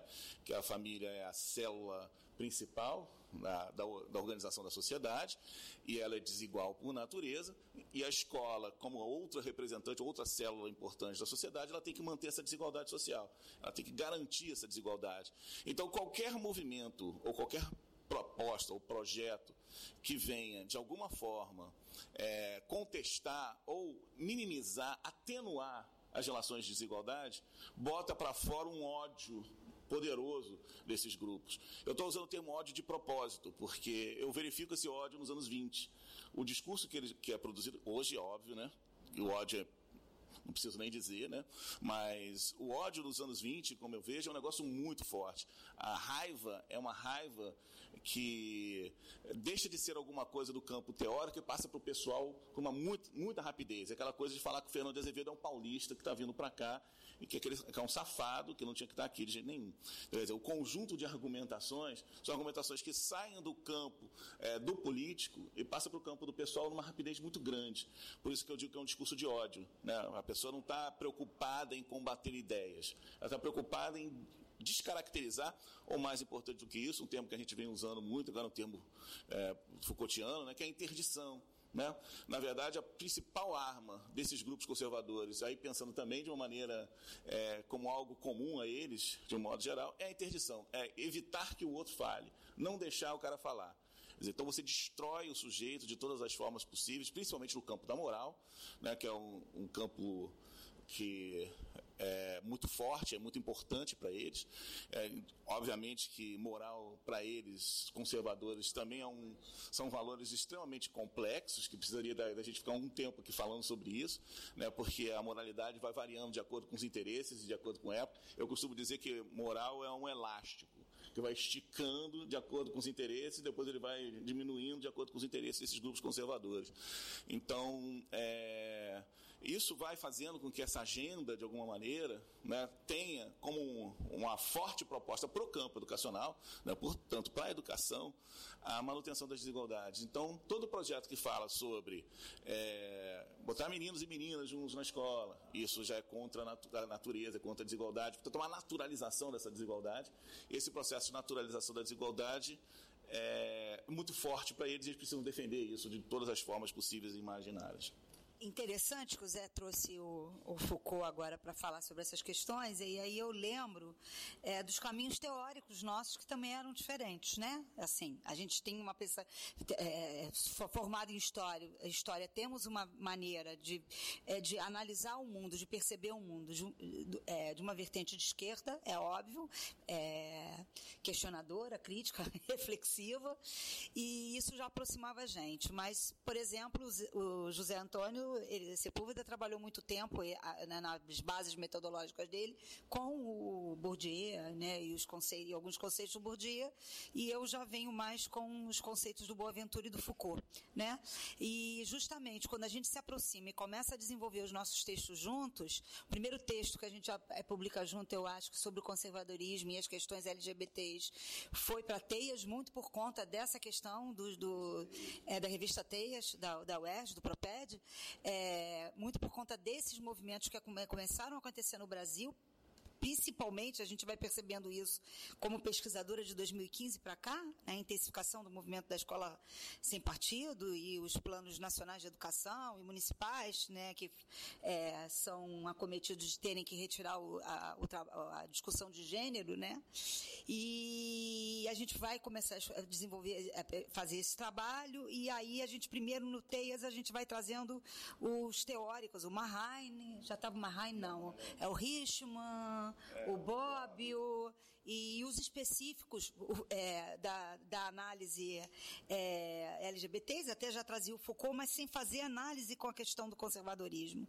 Foi justamente no, no, no trabalho que a gente fez de pesquisa para desenvolver o, o artigo da revista Movimento que o Foucault entra com análise da questão do, é, do- do- dos regimes de verdade, do conservadorismo, né? Porque os conservadores, de uma forma geral, eles têm é, é, é, um estilo de pensamento que vai desenvolver é, uma teoria, né? E, e eles utilizam muito a questão do discurso, né? do, do discurso como um dispositivo de poder. Então não tinha como a gente não trazer, por conta dos estudos que eu vinha já fazendo, o Foucault para essa análise, e eu acho que veio solidificando bastante, porque é o que, que ele vai falar, eles desenvolvem é, regimes de verdades a partir do discurso. Então, através desses regimes de verdade, eles não aceitam o argumento do outro. Eles não aceitam o estilo de pensamento do outro. O dele é o certo. A maioria dos conservadores, o modo de eu pesquisar, de eu operar, de eu pensar é o co- correto, os outros são errados. Então eles nem se abrem para o diálogo. É até engraçado que a gente às vezes vai vendo na rede social eles dizendo assim, mas isso está errado, não é assim. Né? É, os- a esquerda pensa, e quando a gente quer falar, não é possível, porque sempre vem a interdição como, como um dispositivo, porque o regi, a forma de pensar dele é a correta, a forma de, de análise do discurso, do discurso dele é o correto, e aí eles ah, desenvolvem um regime de verdade que interditam todas as outras maneiras de pensamento, né? Então acho que isso foi ajudou muito a gente a pensar essa questão dos estilos de pensamento e na prática como é que esses discursos vão se desenvolvendo, né? É, a gente está falando sobre interdição, né? Eu não conheço o Foucault de perto, mas eu estou pensando assim, como deixar isso claro para quem também não conhece, quem está ouvindo a gente. E aí, por exemplo, acho que quando a gente fala de interdição, não significa que se alguém de esquerda quiser defender, sei lá, gênero na escola, vai brotar um conservador e pedir a pessoa de falar. Mas é, por exemplo, os anteprojetos de escola sem parte, todos, todos os projetos que falam que falar de gênero logo é falar de moral, logo é só coisa da família. Isso é uma forma de interdição que eles falam que é uma forma perfeitamente democrática, perfeitamente cabível ao parlamento e que dizem que não é censura, mas que é censura, né? É um jeito um pouco menos escancarado do que, sei lá. Infira aqui alguma comparação absurda, mas é um menos escancarado de censura, de interdição, né? É criar um regime de verdade onde a escola só pode falar de coisas que não são da família. E aí, enfim, como é que a gente vai saber o que é família? É, o que é, enfim, são, existem várias famílias e tal, enfim. Só pra gente dar um exemplo para essas coisas ficarem mais concretas. Mas então, pessoal, vocês estão falando desse, né, de como esse conservadorismo ele surge no caso do Brasil, né? Mas se a gente pensar em exemplos fora do Brasil, Esta- Estados Unidos principalmente, né, a questão da religiosidade, a questão da ideia de um tradicionalismo e da ideia de uma busca de uma natividade, né, uma identidade nacional que está sendo violada por esses, essa agenda globalista da ONU, é, está muito presente em vários lugares, inclusive.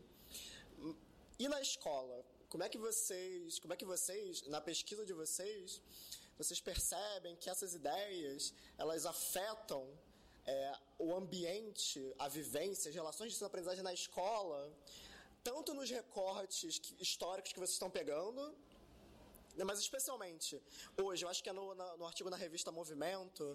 Ah, só lembrando, todos os, todas essas informações que a gente está passando vão ficar é, linkadas nas- na, na descrição desse, desse programa. É, A, a pesquisa na revista Movimento trata de um trabalho que vocês fizeram na esco- numa escola é, atualmente.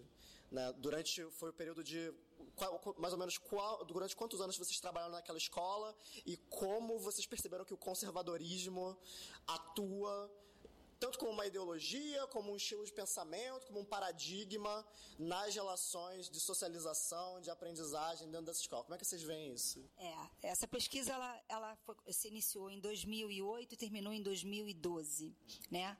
Essa do, do- da, do- do do- da questão que a gente vem tratando. Mas aí eu tenho que fazer uma, é, uma ligação antes de, da gente falar isso com o que Renata estava falando, porque a interdição é isso, mas eles também são mentirosos, né? Ou seja, desde 2008 nas escolas, essa pesquisa foi até 2012, mas eu continuo. Eu estou lá na, em São Gonçalo, na escola Walter Landini e em Itaboraí, no CEP 130, continuo, fazendo pesquisas atuais com os alunos. Né? Então, desde 2008 e a 2018, ou seja, são 10 anos de pesquisa na escola sobre essa temática, eu nunca vi nenhum professor ou professora querer ensinar os meninos a serem meninas e as meninas a serem meninos. Dizer que as questões de gênero estão ali, s- são, é, podem perverter e, e- e possibilitar que cada um haja da forma que quiser ou se transforme. Isso é mentira. O que nós temos visto na escola é justamente o contrário. Os professores e as professoras, por não saberem lidar com as questões de orientação sexual, quando aparece, nos anos iniciais, ou até mesmo na educação infantil, um menino que tem um comportamento mais feminino ou uma menina que tem um comportamento mais masculino, elas jogam a questão para debaixo do tapete e não metem a mão. Não sabem como agir. Às vezes escondem a fantasia que a menina gosta de se fantasiar de menino, de, de homem, de, de, de super-homem, ou o menino que gosta de se vestir de princesa, como o caso do, de uma das pesquisas que eu orientei no mestrado, e, e- e escondem as as fantasias, escondem os negócios para não meter a mão, porque não sabem. As nossas formações de professores são eminentemente é, conteudistas. Elas trabalham com o cognitivo, com os conteúdos de formação, e não trabalham com as questões do corpo e da orientação sexual. Então isso é mentira. Agora, eu sou uma professora de história. Como é que eu não vou dizer que a mulher a vida inteira foi eh, objetivada na história? Como é que eu não vou dizer que a menina, que a mulher o tempo inteiro teve uma, uma relação de, de, de seguridade no, eh, no, no, no processo histórico? Ou seja, nós sempre fomos discriminados. O nosso espaço era o espaço doméstico, não era o espaço social, não era o espaço público. Até para as meninas terem consciência do que nós avançamos e dos direitos que nós obtivemos e para formar, para ajudar que os meninos desenvolvam uma mentalidade de respeitar esses direitos das mulheres e os avanços que nós tivemos, que se tornem menos preconceituosos, eu não posso não falar em gênero. Eu não posso deixar essa questão de lado. Então, essa coisa de relacionar o gênero à questão de orientação sexual é mentira. Eu nunca vi professores fazendo isso.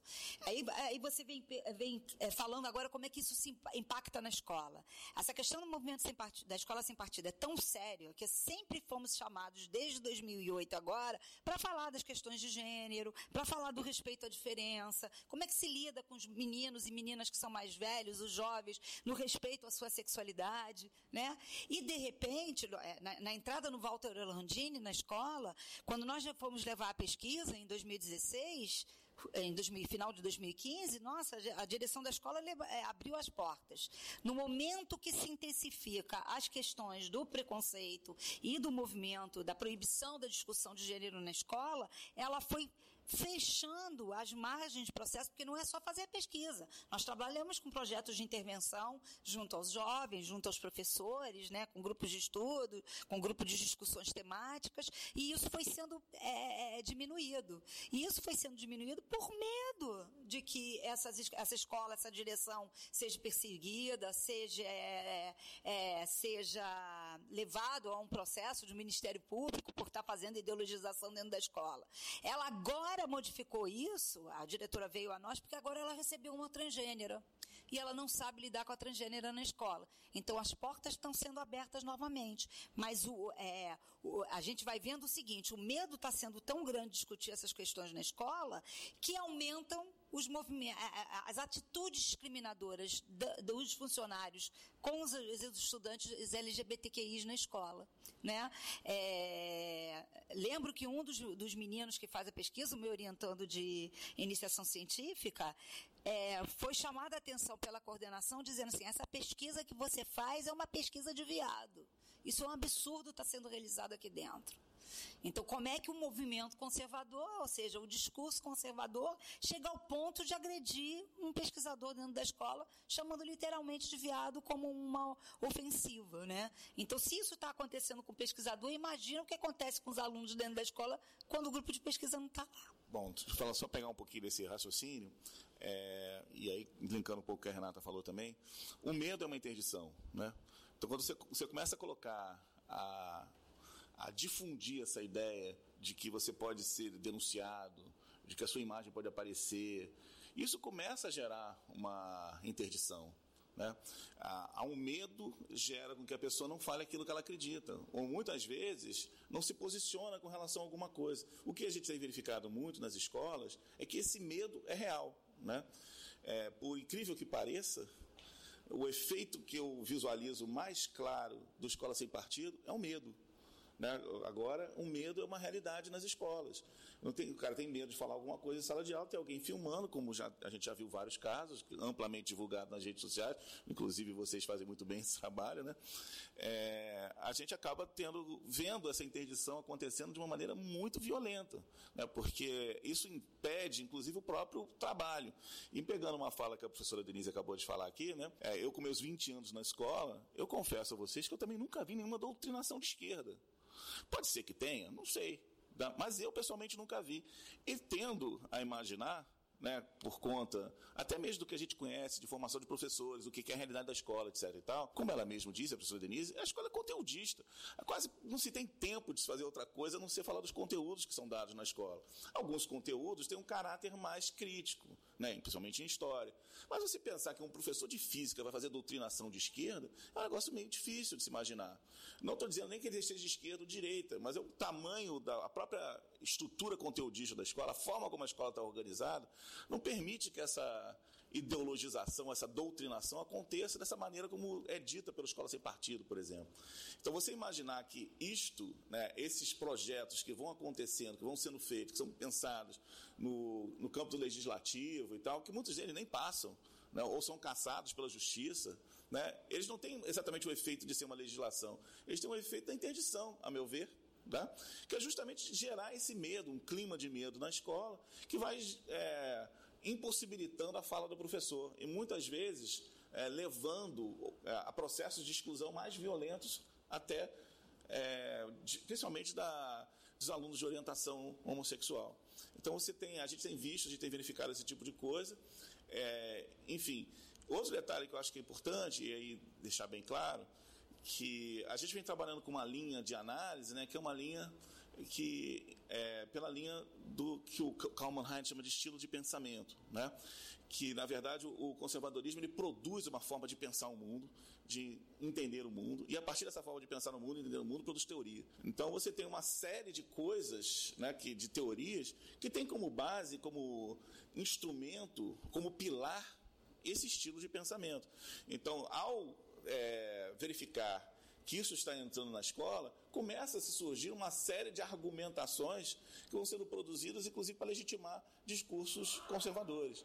Né? Enfim, a própria escola sem partido, de alguma maneira, né, está tentando se basear num conjunto de argumentos, e esse conjunto de argumentos são baseados absolutamente numa pretensão do que seja a escola, e não do que é de fato a escola. Só para complementar aqui, quando eu falo do que aconteceu na, na pesquisa agora que a gente está desenvolvendo, não é para criticar a escola, não. Porque talvez se eu fosse a diretora da escola, também tivesse com medo também e tivesse é, segurando as pesquisas nesse sentido se estivesse sendo feito lá dentro. É uma forma de se proteger e proteger os seus professores e os alunos que estão lá dentro também. né? Quando eu digo que agora ela se abriu mais, porque agora ela teve um problema real que ela viu. Eu não posso fugir disso. Porque é, é, uma coisa que, o- que os conservadores pensam, que eles dizem assim, é, ah, eles estão querendo colocar as questões de gênero, mas quando eles falam de gênero, eles estão falando de sexualidade, veja bem, né? É, dentro da escola. A gente não está querendo botar as questões da sexualidade dentro da escola. A sexualidade está dentro da escola. Não tem como fugir disso. Né? É, as meninas, é, é, como é que você descarta os estudos de Freud? Eu nem sou freudiana, mas ele vai falar da, da, da descoberta do próprio corpo, do prazer, tá ali. A criança entra na escola, ela já está tentando se conhecer. O que, que é, por que, que o meu órgão sexual é diferente do órgão sexual do outro? Então, como é que as professoras lidam com isso? Então, como não sabem lidar, jogam essas questões todas, como a criança se masturba na sala de aula. Acontece na educação infantil aos montes. Aí as professoras, o que, que eu faço? Como é que eu trabalho? Muitas vezes bota a criança de castigo como punição, né? Trabalhando, da... mas acontece o tempo todo. É, é isso aí. Então é isso. É, como- é, é, a gente não está introduzindo. A sexualidade está presente porque ela é inerente ao ser humano, né? É, aqui você está falando, que a gente fala de gênero e tal, né? A interdição, o que o Zé falou, né? A interdição é pelo medo, ela toma várias formas. E é o que você disse, né?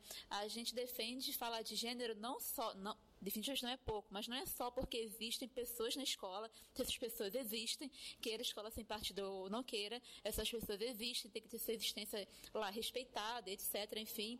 Mas para além de ser uma questão de ética, de tornar o espaço escolar receptivo para todas e todos, é também uma questão científica. A gente tem, sei lá, 50 anos aí de pesquisas de ciências sociais, psicologia, humanidades, etc sobre gênero. Então é o conhecimento científico da antropologia, da sociologia e tal, enfim, a gente fingir que não existe uma discussão sobre gênero, sobre representação da mulher na história, sobre construções da feminilidade no século XIX, enfim, não falar disso é só não atualizar os alunos de coisas que a gente estuda na academia há sabe, várias décadas. E aí, uma coisa que a gente conversando no podcast, eu e o Diogo, ele comentou, eu queria muito que vocês falassem sobre, acho que para essa revista Movimento, que ele falou, que o Diogo falou agora há pouco, vocês chegaram a acompanhar um professor conservador que tinha práticas complicadas e tal, enfim. E aí eu achava curioso para vocês falarem disso, né? Porque uma coisa que é interessante para a gente saber, que foi até muito legal saber das pesquisas de vocês de escolas nos anos 20, no século 19, é que é interessante, estava pensando aqui mais cedo, né? Tem um teórico da história que eu gosto, Kozelek, que ele fala que a história se repete, mas não da mesma maneira.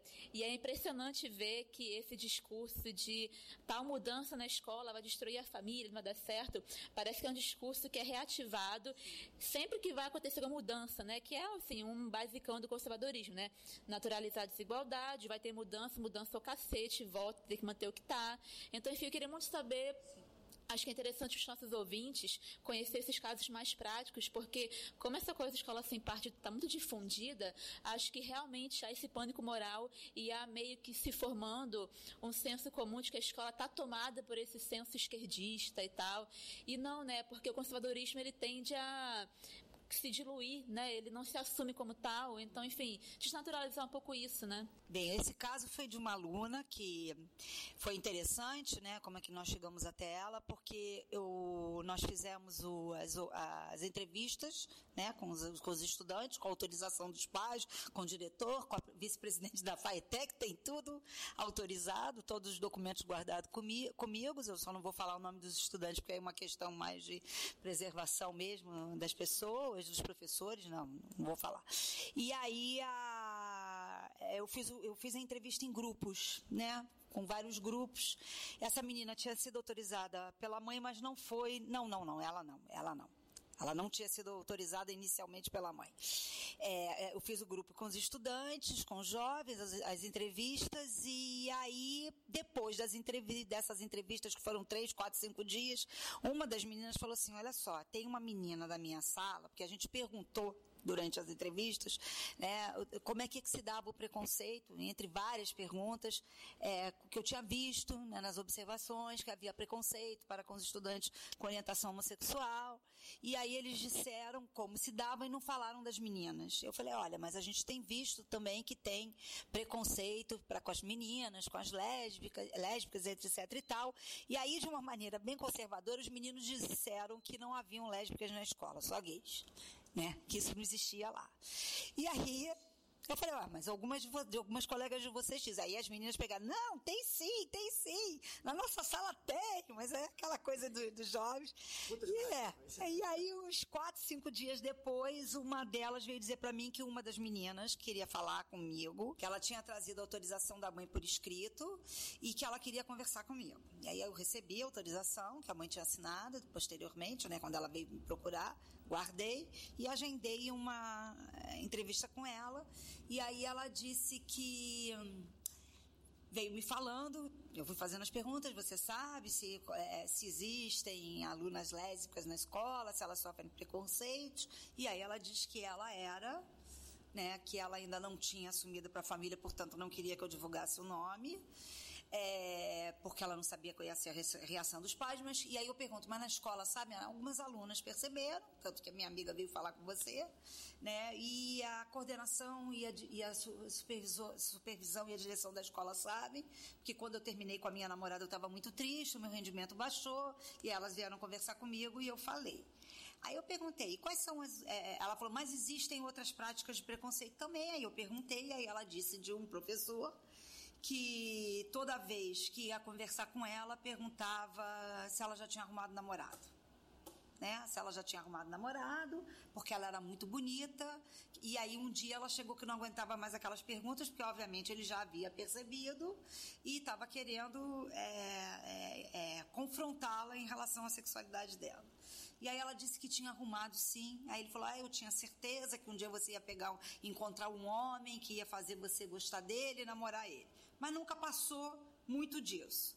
Só que a- o, o mesmo professor, porque ela me disse quem era, não vou citar aqui nomes, no conselho de classe que eu estava presente, quando foi se fazer a avaliação do. É, no conselho de classe, a avaliação da determinada aluna, ele, sem mais ou menos, proferiu todos os nomes possíveis imaginários preconceituosos. Ah, aquela menina que é sapatão, que é lésbica, que gosta de transar com mulher, que não, não sabe. eh, Que é, é, é, que é lésbica porque ainda não pegou um homem que a cracasse de jeito. Foi esses os termos que ele fala dentro, dentro do conselho de classe. É, coisas que não, diri- não diziam nada a respeito do processo pedagógico, porque, pelo que eu pude verificar, em todas as disciplinas ela ia muito bem. É, então, seria é, relevante falar da sexualidade, caso a sex- sexualidade tivesse influenci- é, influenciando no rendimento pedagógico dela, que não foi o que me pareceu. E, aí, e, não- e também eu fiquei abismada dele não ter o menor vergonha de falar um negócio desse perante um conselho de classe em que tinha uma pesquisadora que não pertencia à escola. Quer dizer, né? E aí depois eu fui perguntar, é, ele veio conversar comigo e dizer se eu não achava que ele estava certo é, de falar para a aluna que ela deveria procurar um homem para ela se tornar menina, afinal de contas, ele era católico e a religião católica é contra a homossexualidade, então ele estava tentando botar ela no caminho correto. né? Quer dizer, as pessoas não conseguem perceber. E, e- e isso que eu vi de maneira grosseira e preconceituosa dentro do conselho de classe estava sendo é, acontecendo com a aluna dentro da escola quando ele não tem nada a ver com, é, em relação à questão da sexualidade dela até porque ela não a manifestava dentro da sala de- da, da escola nem na sala de aula porque ela escondia então a gente vai vendo como é que isso é opressor né? Como é que isso foi oprimindo a aluna a ponto dela comentar da prática desse professor dentro da própria sala de aula, né? dentro da própria escola. Né? Imagina o que, que não estava em volta por trás. Né? É, isso faz lembrar de vários casos, né, que é legal a gente pensar dessa forma, porque também não só descaracteriza a ideia de que professores doutrinadores de esquerda, né, mas também o quanto que é, há uma presença desse discurso moralizante conservador dentro dessa escola. Né? É, vários, os 20 anos que eu passei como professor em escola, não sei quantos conselhos de classe eu já participei, em que a- já ouvi várias vezes a argumentação dizendo: ah, aquele menino ele só quer saber do Grêmio, né, só quer saber de política e não estuda. Isso falado, inclusive, por professores que eu considerava até críticos e reflexivos. Então, quer dizer, ah, não dá para você chegar e formar que é um determinado tipo de doutrinação, porque o professor é formado no Brasil para pensar de uma determinada forma, de formar os alunos de uma determinada forma. Engraçado isso, né? Esse termo. Mas é assim que, que é, né? Quem diria? Quem diria, né? Porque a, a gente acaba verificando, eu pelo menos nos últimos 10 anos que estava na escola, eu verifiquei muito mais uma presença de professores mais tecnicistas né, do que de professores críticos. Vi- vinha diminuindo, não sei como está agora, porque a gente acabou pesquisando para um outro lado, eu não parei não pesquisando isso. Mas eu vinha vendo da minha prática né, a chegada de novos professores, principalmente ali nos anos 90, na segunda metade dos anos 90, para o início dos anos 2000, né, uma leva de professores que já vinham, não vinham mais, por exemplo, com uma formação marxista, né, que era uma coisa que se, que se diz muito né, no marxismo, na doutrinação marxista e tal. É, eu não via mais uma hegemonia desse discurso, é, inclusive em professores de história, que normalmente é associada à ideia de um, de um marxismo, né, é, já vinha mais um tecnicismo, né, mais uma coisa de conteúdo, de como dar o conteúdo, aquela coisa da, da estrutura da aula.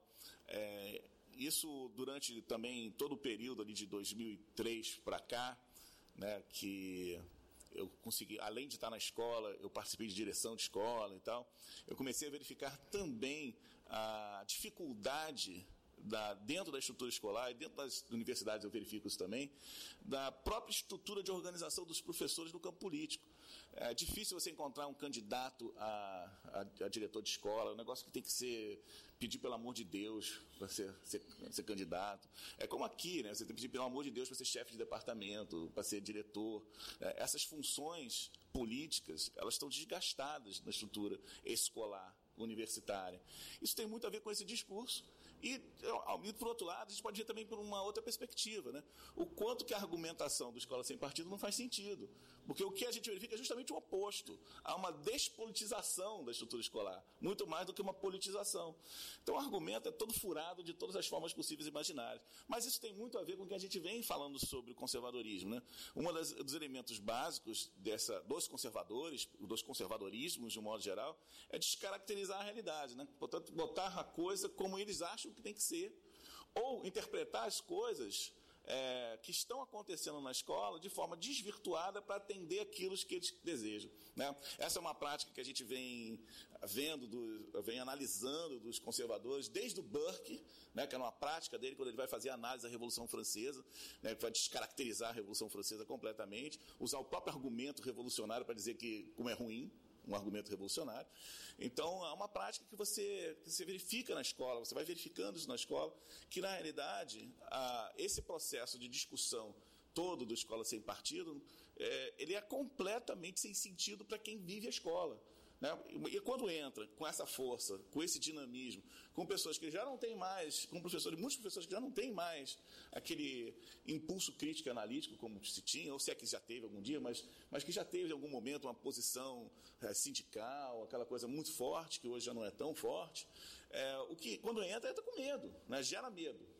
Eu estou lá para fazer meu trabalho, que é o meu trabalho técnico, passar os meus conteúdos e tal. Tem alguém falando que eu estou doutrinando, eu vou ficar com medo. Né? É uma reação, acho que, para lá de compreensível. Né? Então, é isso.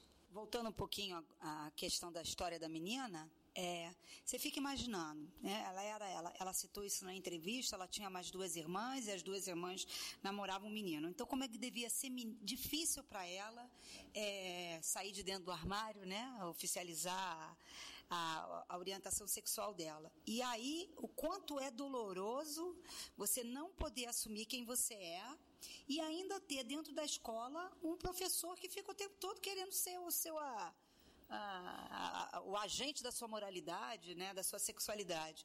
E aí, falando nela, eu lembrei de um caso que eu também falo em vários artigos, de um menino que tinha nove anos de idade. Nos anos iniciais do ensino fundamental, ele estava no quinto ano, estava quase fazendo dez, e que a- a- nos anos iniciais lá haviam duas professoras, professores da área de humanas e a professora da área de exata, elas dividiam as disciplinas. As duas eram evangélicas e tinham dificuldade de lidar com o gênero deste menino, porque aos nove anos de idade, comportamento de gênero desse menino, porque aos nove anos de idade você não pode dizer qual é a sexualidade que ele vai ter. Né? Isso é uma confusão comum entre as pessoas acharem porque o menino tem um comportamento mais feminino ou a menina tem um comportamento mais masculino que necessariamente vão se tornar é, gays e lésbicas. Isso não, não tem a ver. Gênero é uma coisa e a identidade é, é, e orientação sexual é outra. Às vezes pode até acontecer, mas não é sempre, né? É, e aí elas não sabiam lidar com esse comportamento mais feminino do menino. E aí, de volta e meia, nas falas delas, vinha uma série de preconceitos. Mas essa é, é sério o que aconteceu, porque o menino estava jogando. Era a hora do intervalo é, escolar e ele estava brincando de amarelinha com algumas meninas. E na hora dele jogar a pedrinha na casa, para pegar a pedrinha, ele se desequilibrou, caiu e falou é por isso, é por isso, Mona, que eu não gosto de brincar de amarelinho, porque toda vez que eu, que eu, que eu, que eu jogo, eu, me, eu, eu caio e me machuco, né? Falando de uma forma uma, feminina. Mas, pois bem, ele estava perto de mim como se estivesse no final da sala, que tem uma distância grande no pátio para a porta ali, né? Como se estivéssemos na porta. E aí ela grita a professora do outro lado do pátio. Fulano, depois você não quer ser chamado de bichinha, gay ou viado. Que ótimo. Você brilha mais, mas você fica desmunhecando e brilhando mais do que uma purpurina. Neste momento, o pátio inteiro se juntou em volta do, do menino, chamando ele pelo lano. Fulano é purpurina, fulano é purpurina. É, próximos terrores. E os três, dois anos e meio, três anos que eu fiquei na escola, terminando a pesquisa, ele não foi chamado mais pelo nome. Era o nome adjetivado do purpurina. Isso aconteceu em junho, no início de junho. E em julho, né, no, meados de julho, ele entrava de férias. Pois bem, do início de junho até agosto, ele ficou sem, sem ir à escola. É óbvio que comprometeu o processo de aprendizagem dele e a vergonha, porque parecia que ele ia ser linchado por todas as crianças falando isso em volta dele na escola. Aí, aí você vê aonde vai a prática de um professor e o que isso não deve ter interferido fora dali, porque é uma coisa que eu não concordo com muitas teorias do bullying que diz assim que só quem comete bullying são os colegas, o professor não comete bullying, né? Muitas teorias dizem isso. Eu não concordo nem um pouco. Ainda mais no que diz respeito ao bullying homofóbico. Professor comete sim. E o pior, ele não sabe que aquilo que ele está fazendo dentro da sala de aula ou no interior da escola, o que vai repercutir fora da porta da escola. Veja o que, que acontece no bullying é, é, virtual por via das redes sociais. Né? Ou seja, o que, que isso vai interferir na formação das identidades desse sujeito posteriormente, quando ele estiver inserido nas suas atividades laborais no mundo do trabalho. É uma coisa muito complicada, né? Então, pessoal, terminando né, nessa nota de alegria, né? Cheio de animação. É, eu queria só fechar, então, galera, com vocês. É, primeiro de tudo, agradecendo, né? O, a, a conversa foi é, maravilhoso em todos os sentidos possíveis. E eu queria pedir uma última coisa de vocês, que é no meio dessa discussão toda sobre conservadorismo e todas essas referências que vocês deram, primeiro que vocês dessem algumas indicações de leitura para o pessoal. Ou alguma indicação é, de outro tipo, né? Filme, série, livro. O que, que vocês acham que é um bom caminho, assim, do que, que uma pessoa pode pegar para ler, para assistir, para experimentar, que dê uma boa ideia daquilo que a gente está daquilo que a gente discutiu aqui. O que, que vocês acham que vocês podem indicar, assim?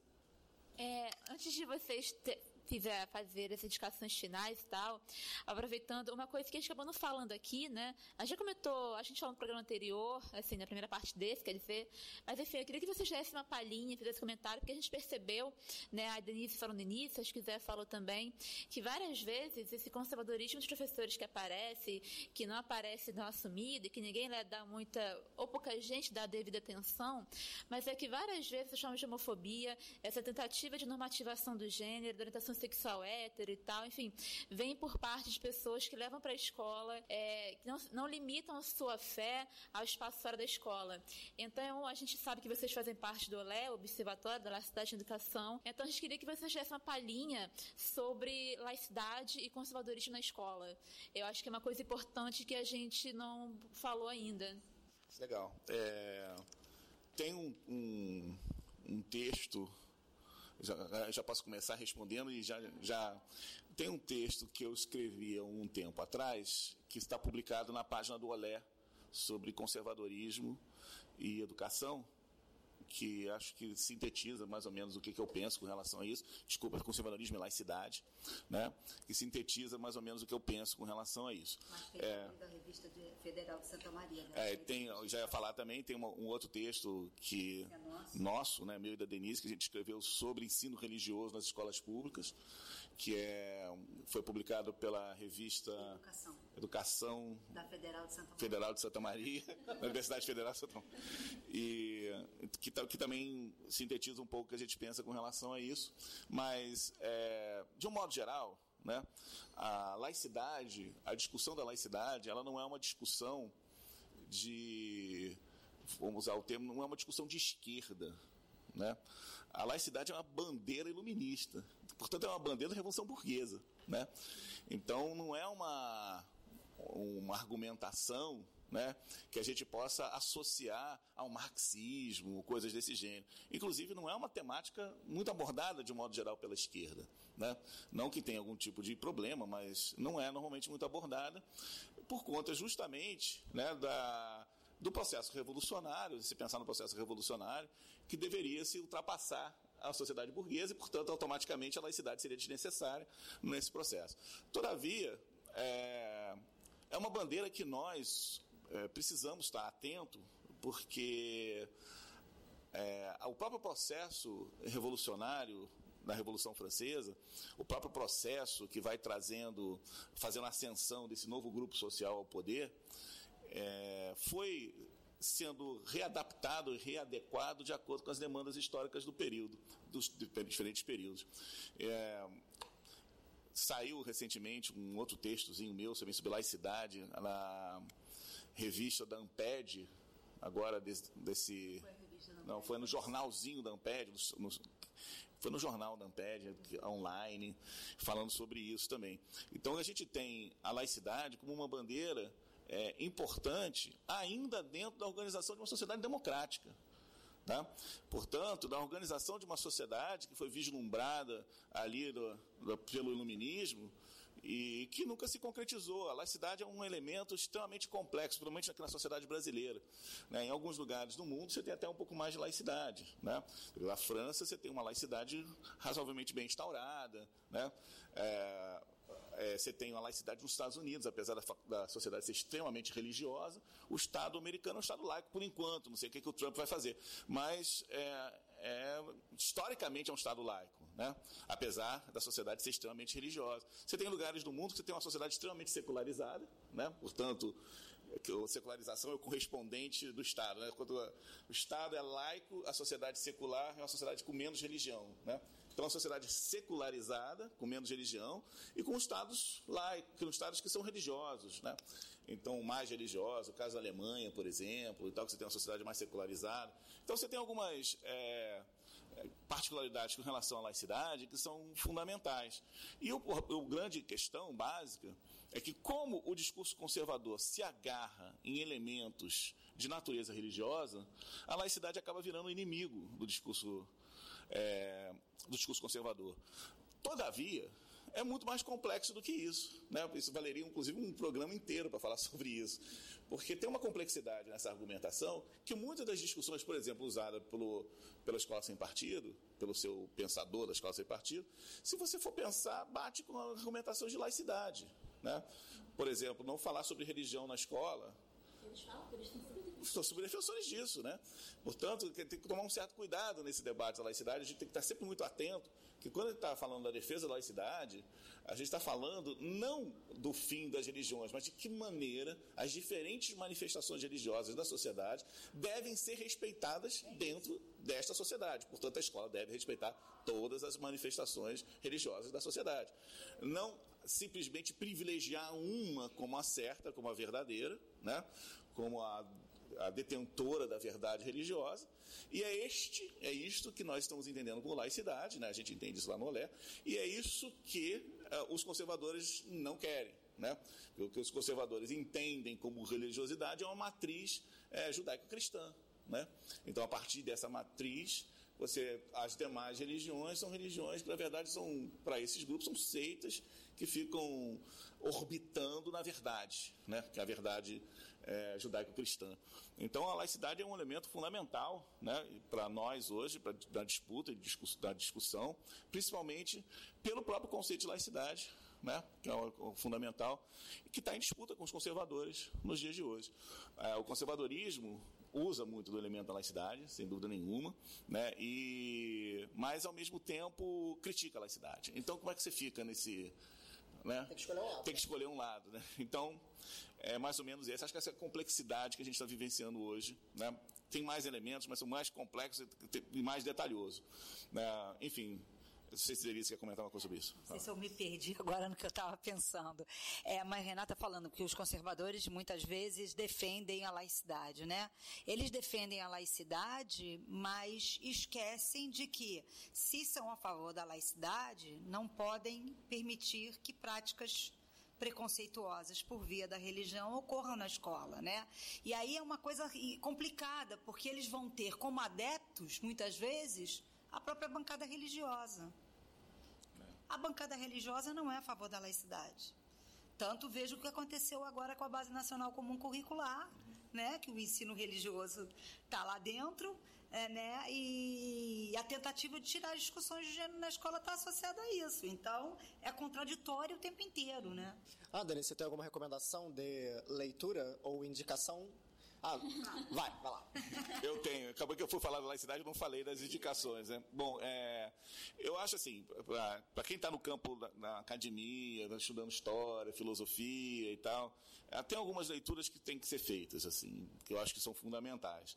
É, algum, um, um, autor que é meio fora de moda, mas que eu acho que tem que ser lido, é o Karl Mannheim, né, o Ideologia e Utopia, e mais especificamente os textos que ele produziu sobre o pensamento conservador, né, que são, né, é, o Richman também, né, que é um outro autor interessante, né, um autor norte-americano, né, que sabe, escreveu um livro sobre, chamado A Retórica da Intransigência, né, que, que, ele faz uma análise sociológica, é uma análise interessante também, né, que também tem, tem, lá, tem os seus problemas, mas é uma análise interessante, boa, que vale a pena fazer essa leitura para quem quiser entender um pouco mais sobre conservadorismo e conservadorismo aplicado à escola e tal.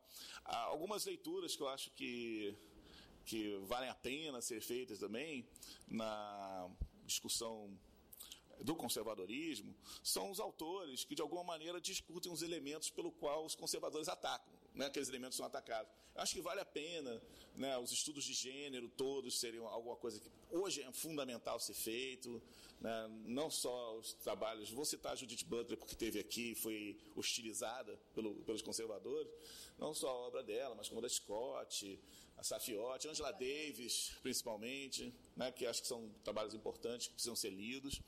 É... O Burrilo. O Burrilo, Daniel Burrilo, né?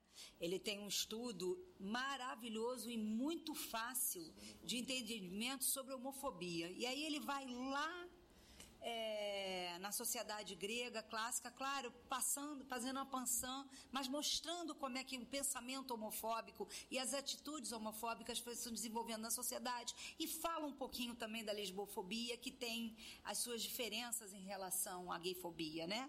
Então, assim, acho que vale muito a pena. É um estudo, tanto que o meu grupo de estudos, quando a gente pesquisa, quando a gente começa, a gente começa com ele, e é um livro que eu acho que, assim, é muito bom, ele é didático, ele é muito importante para quem está estudando essas questões, e aí os outros clássicos das discussões de gênero e sexualidade, o Zé já, É, já citou.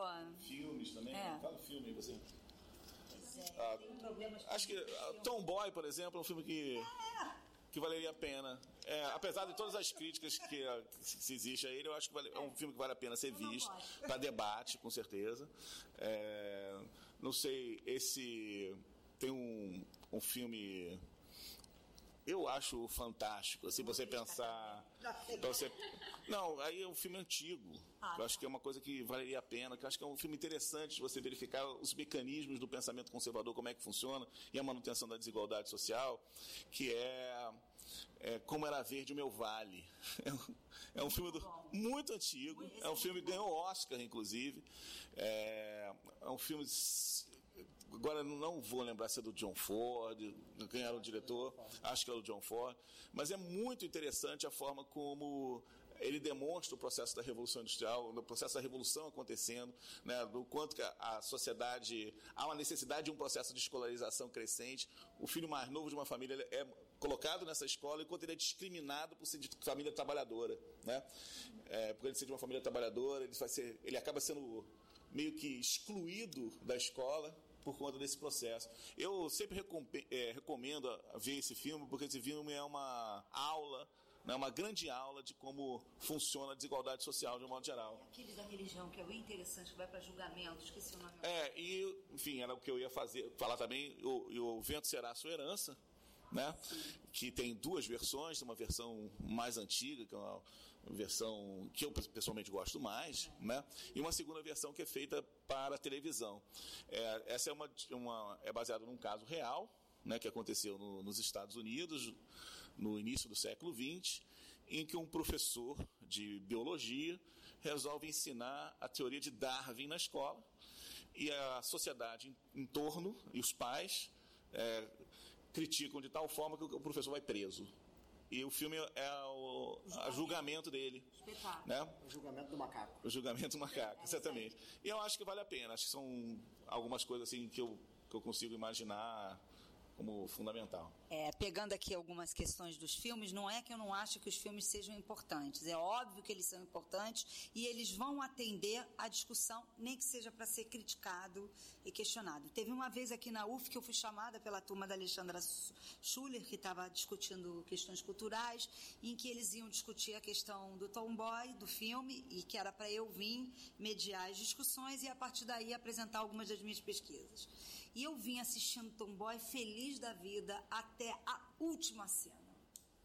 Em que, quando ela vai conversar com a menina, quer dizer, ele, né? Porque era a menina que estava tendo, querendo assumir uma transgeneridade.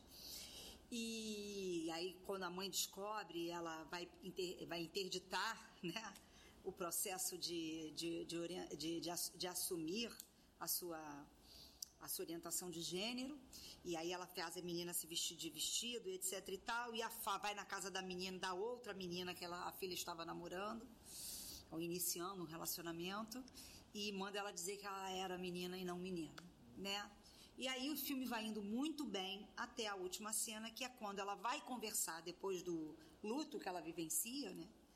Ela, em relação a- a- ao gênero dela, ela vai conversar com esta menina e aí ela a, a outra que seria o affair dela pergunta qual é o nome e aí ela dá o nome feminino.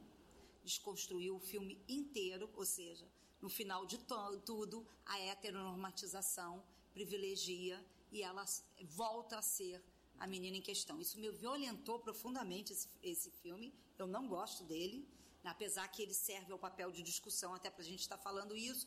E um outro filme que eu também não gosto, apesar de esteticamente ele ser muito bonito, é o Azul, a cor mais quente. Né, porque acaba que se reproduz na relação dos dois a mesma relação da- das duas, desculpa, na relação das duas, a mesma relação heterossexual em que tem um que assume o papel, uma assume o papel masculino e a outra o papel feminino da relação. Não é isso que nós queremos para uma sociedade que aceitem as várias manifestações de relacionamentos sexuais e amorosos, né?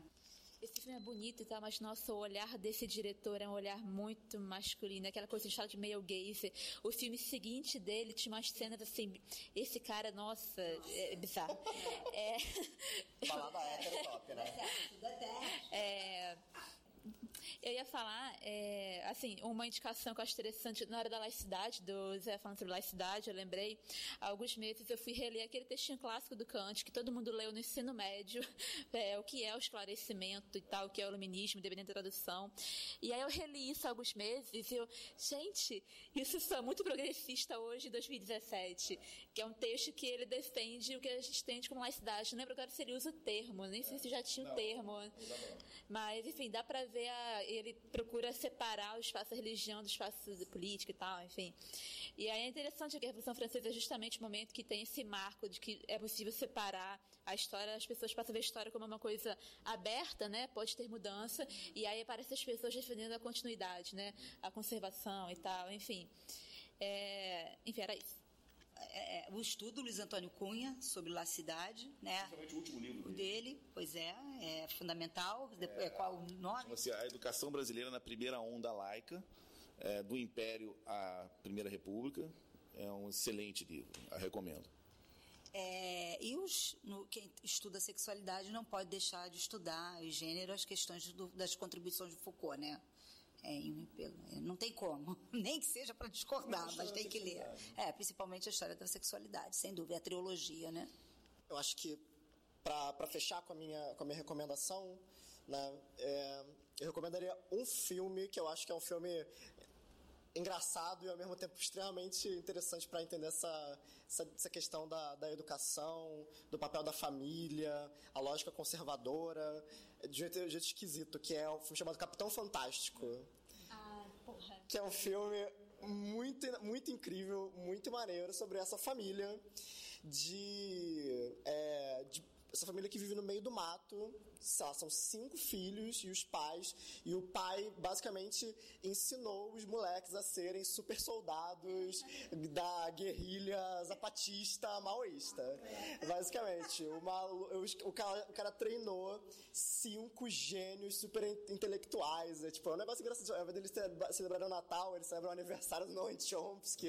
É uma questão muito, é muito maneiro. E, e é legal que o filme, ele mostra essa perspectiva do tipo, um pai reivindicando para si o direito de educar filho, os filhos da melhor maneira que ele, que ele entende, né? E o filme, de certa maneira, ele considera que isso é algo até legítimo, mas o filme mostra que não pode ser só isso, né? E, e, é- e no final, o filme mostra que, cara, não importa o quanto você tente tomar para si o... Oi? Tô dando spoiler. Tá, então no, no final do filme você entende que não pode ser só isso. E o filme ele consegue andar muito bem nessa, nessa linha. E desde que eu vi esse filme, eu celebro o aniversário do Noam Chomsky todo ano. Bom, gente, eu acho que é isso. Muito obrigado, pessoal, pelo. Nós agradecemos. Muito obrigado. Já se considerem convidados para um futuro provável episódio sobre laicidade. A gente não pode deixar essa, essa discussão também passar em branco, com certeza. Então, galera, é isso. É, acompanhe a página do OLE, Observatório da Laicidade da, na Educação, no, no Facebook. né? É, a gente vai colocar todos os links para o site do OLE, os textos indicados, inclusive para o site do Luiz Antônio Cunha, os sites da Denise e do José.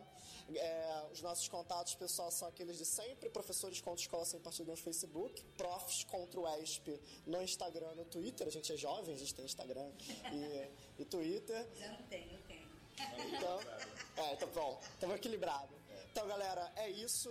Até o próximo mês com mais um episódio. Beijos, abraços, tchau.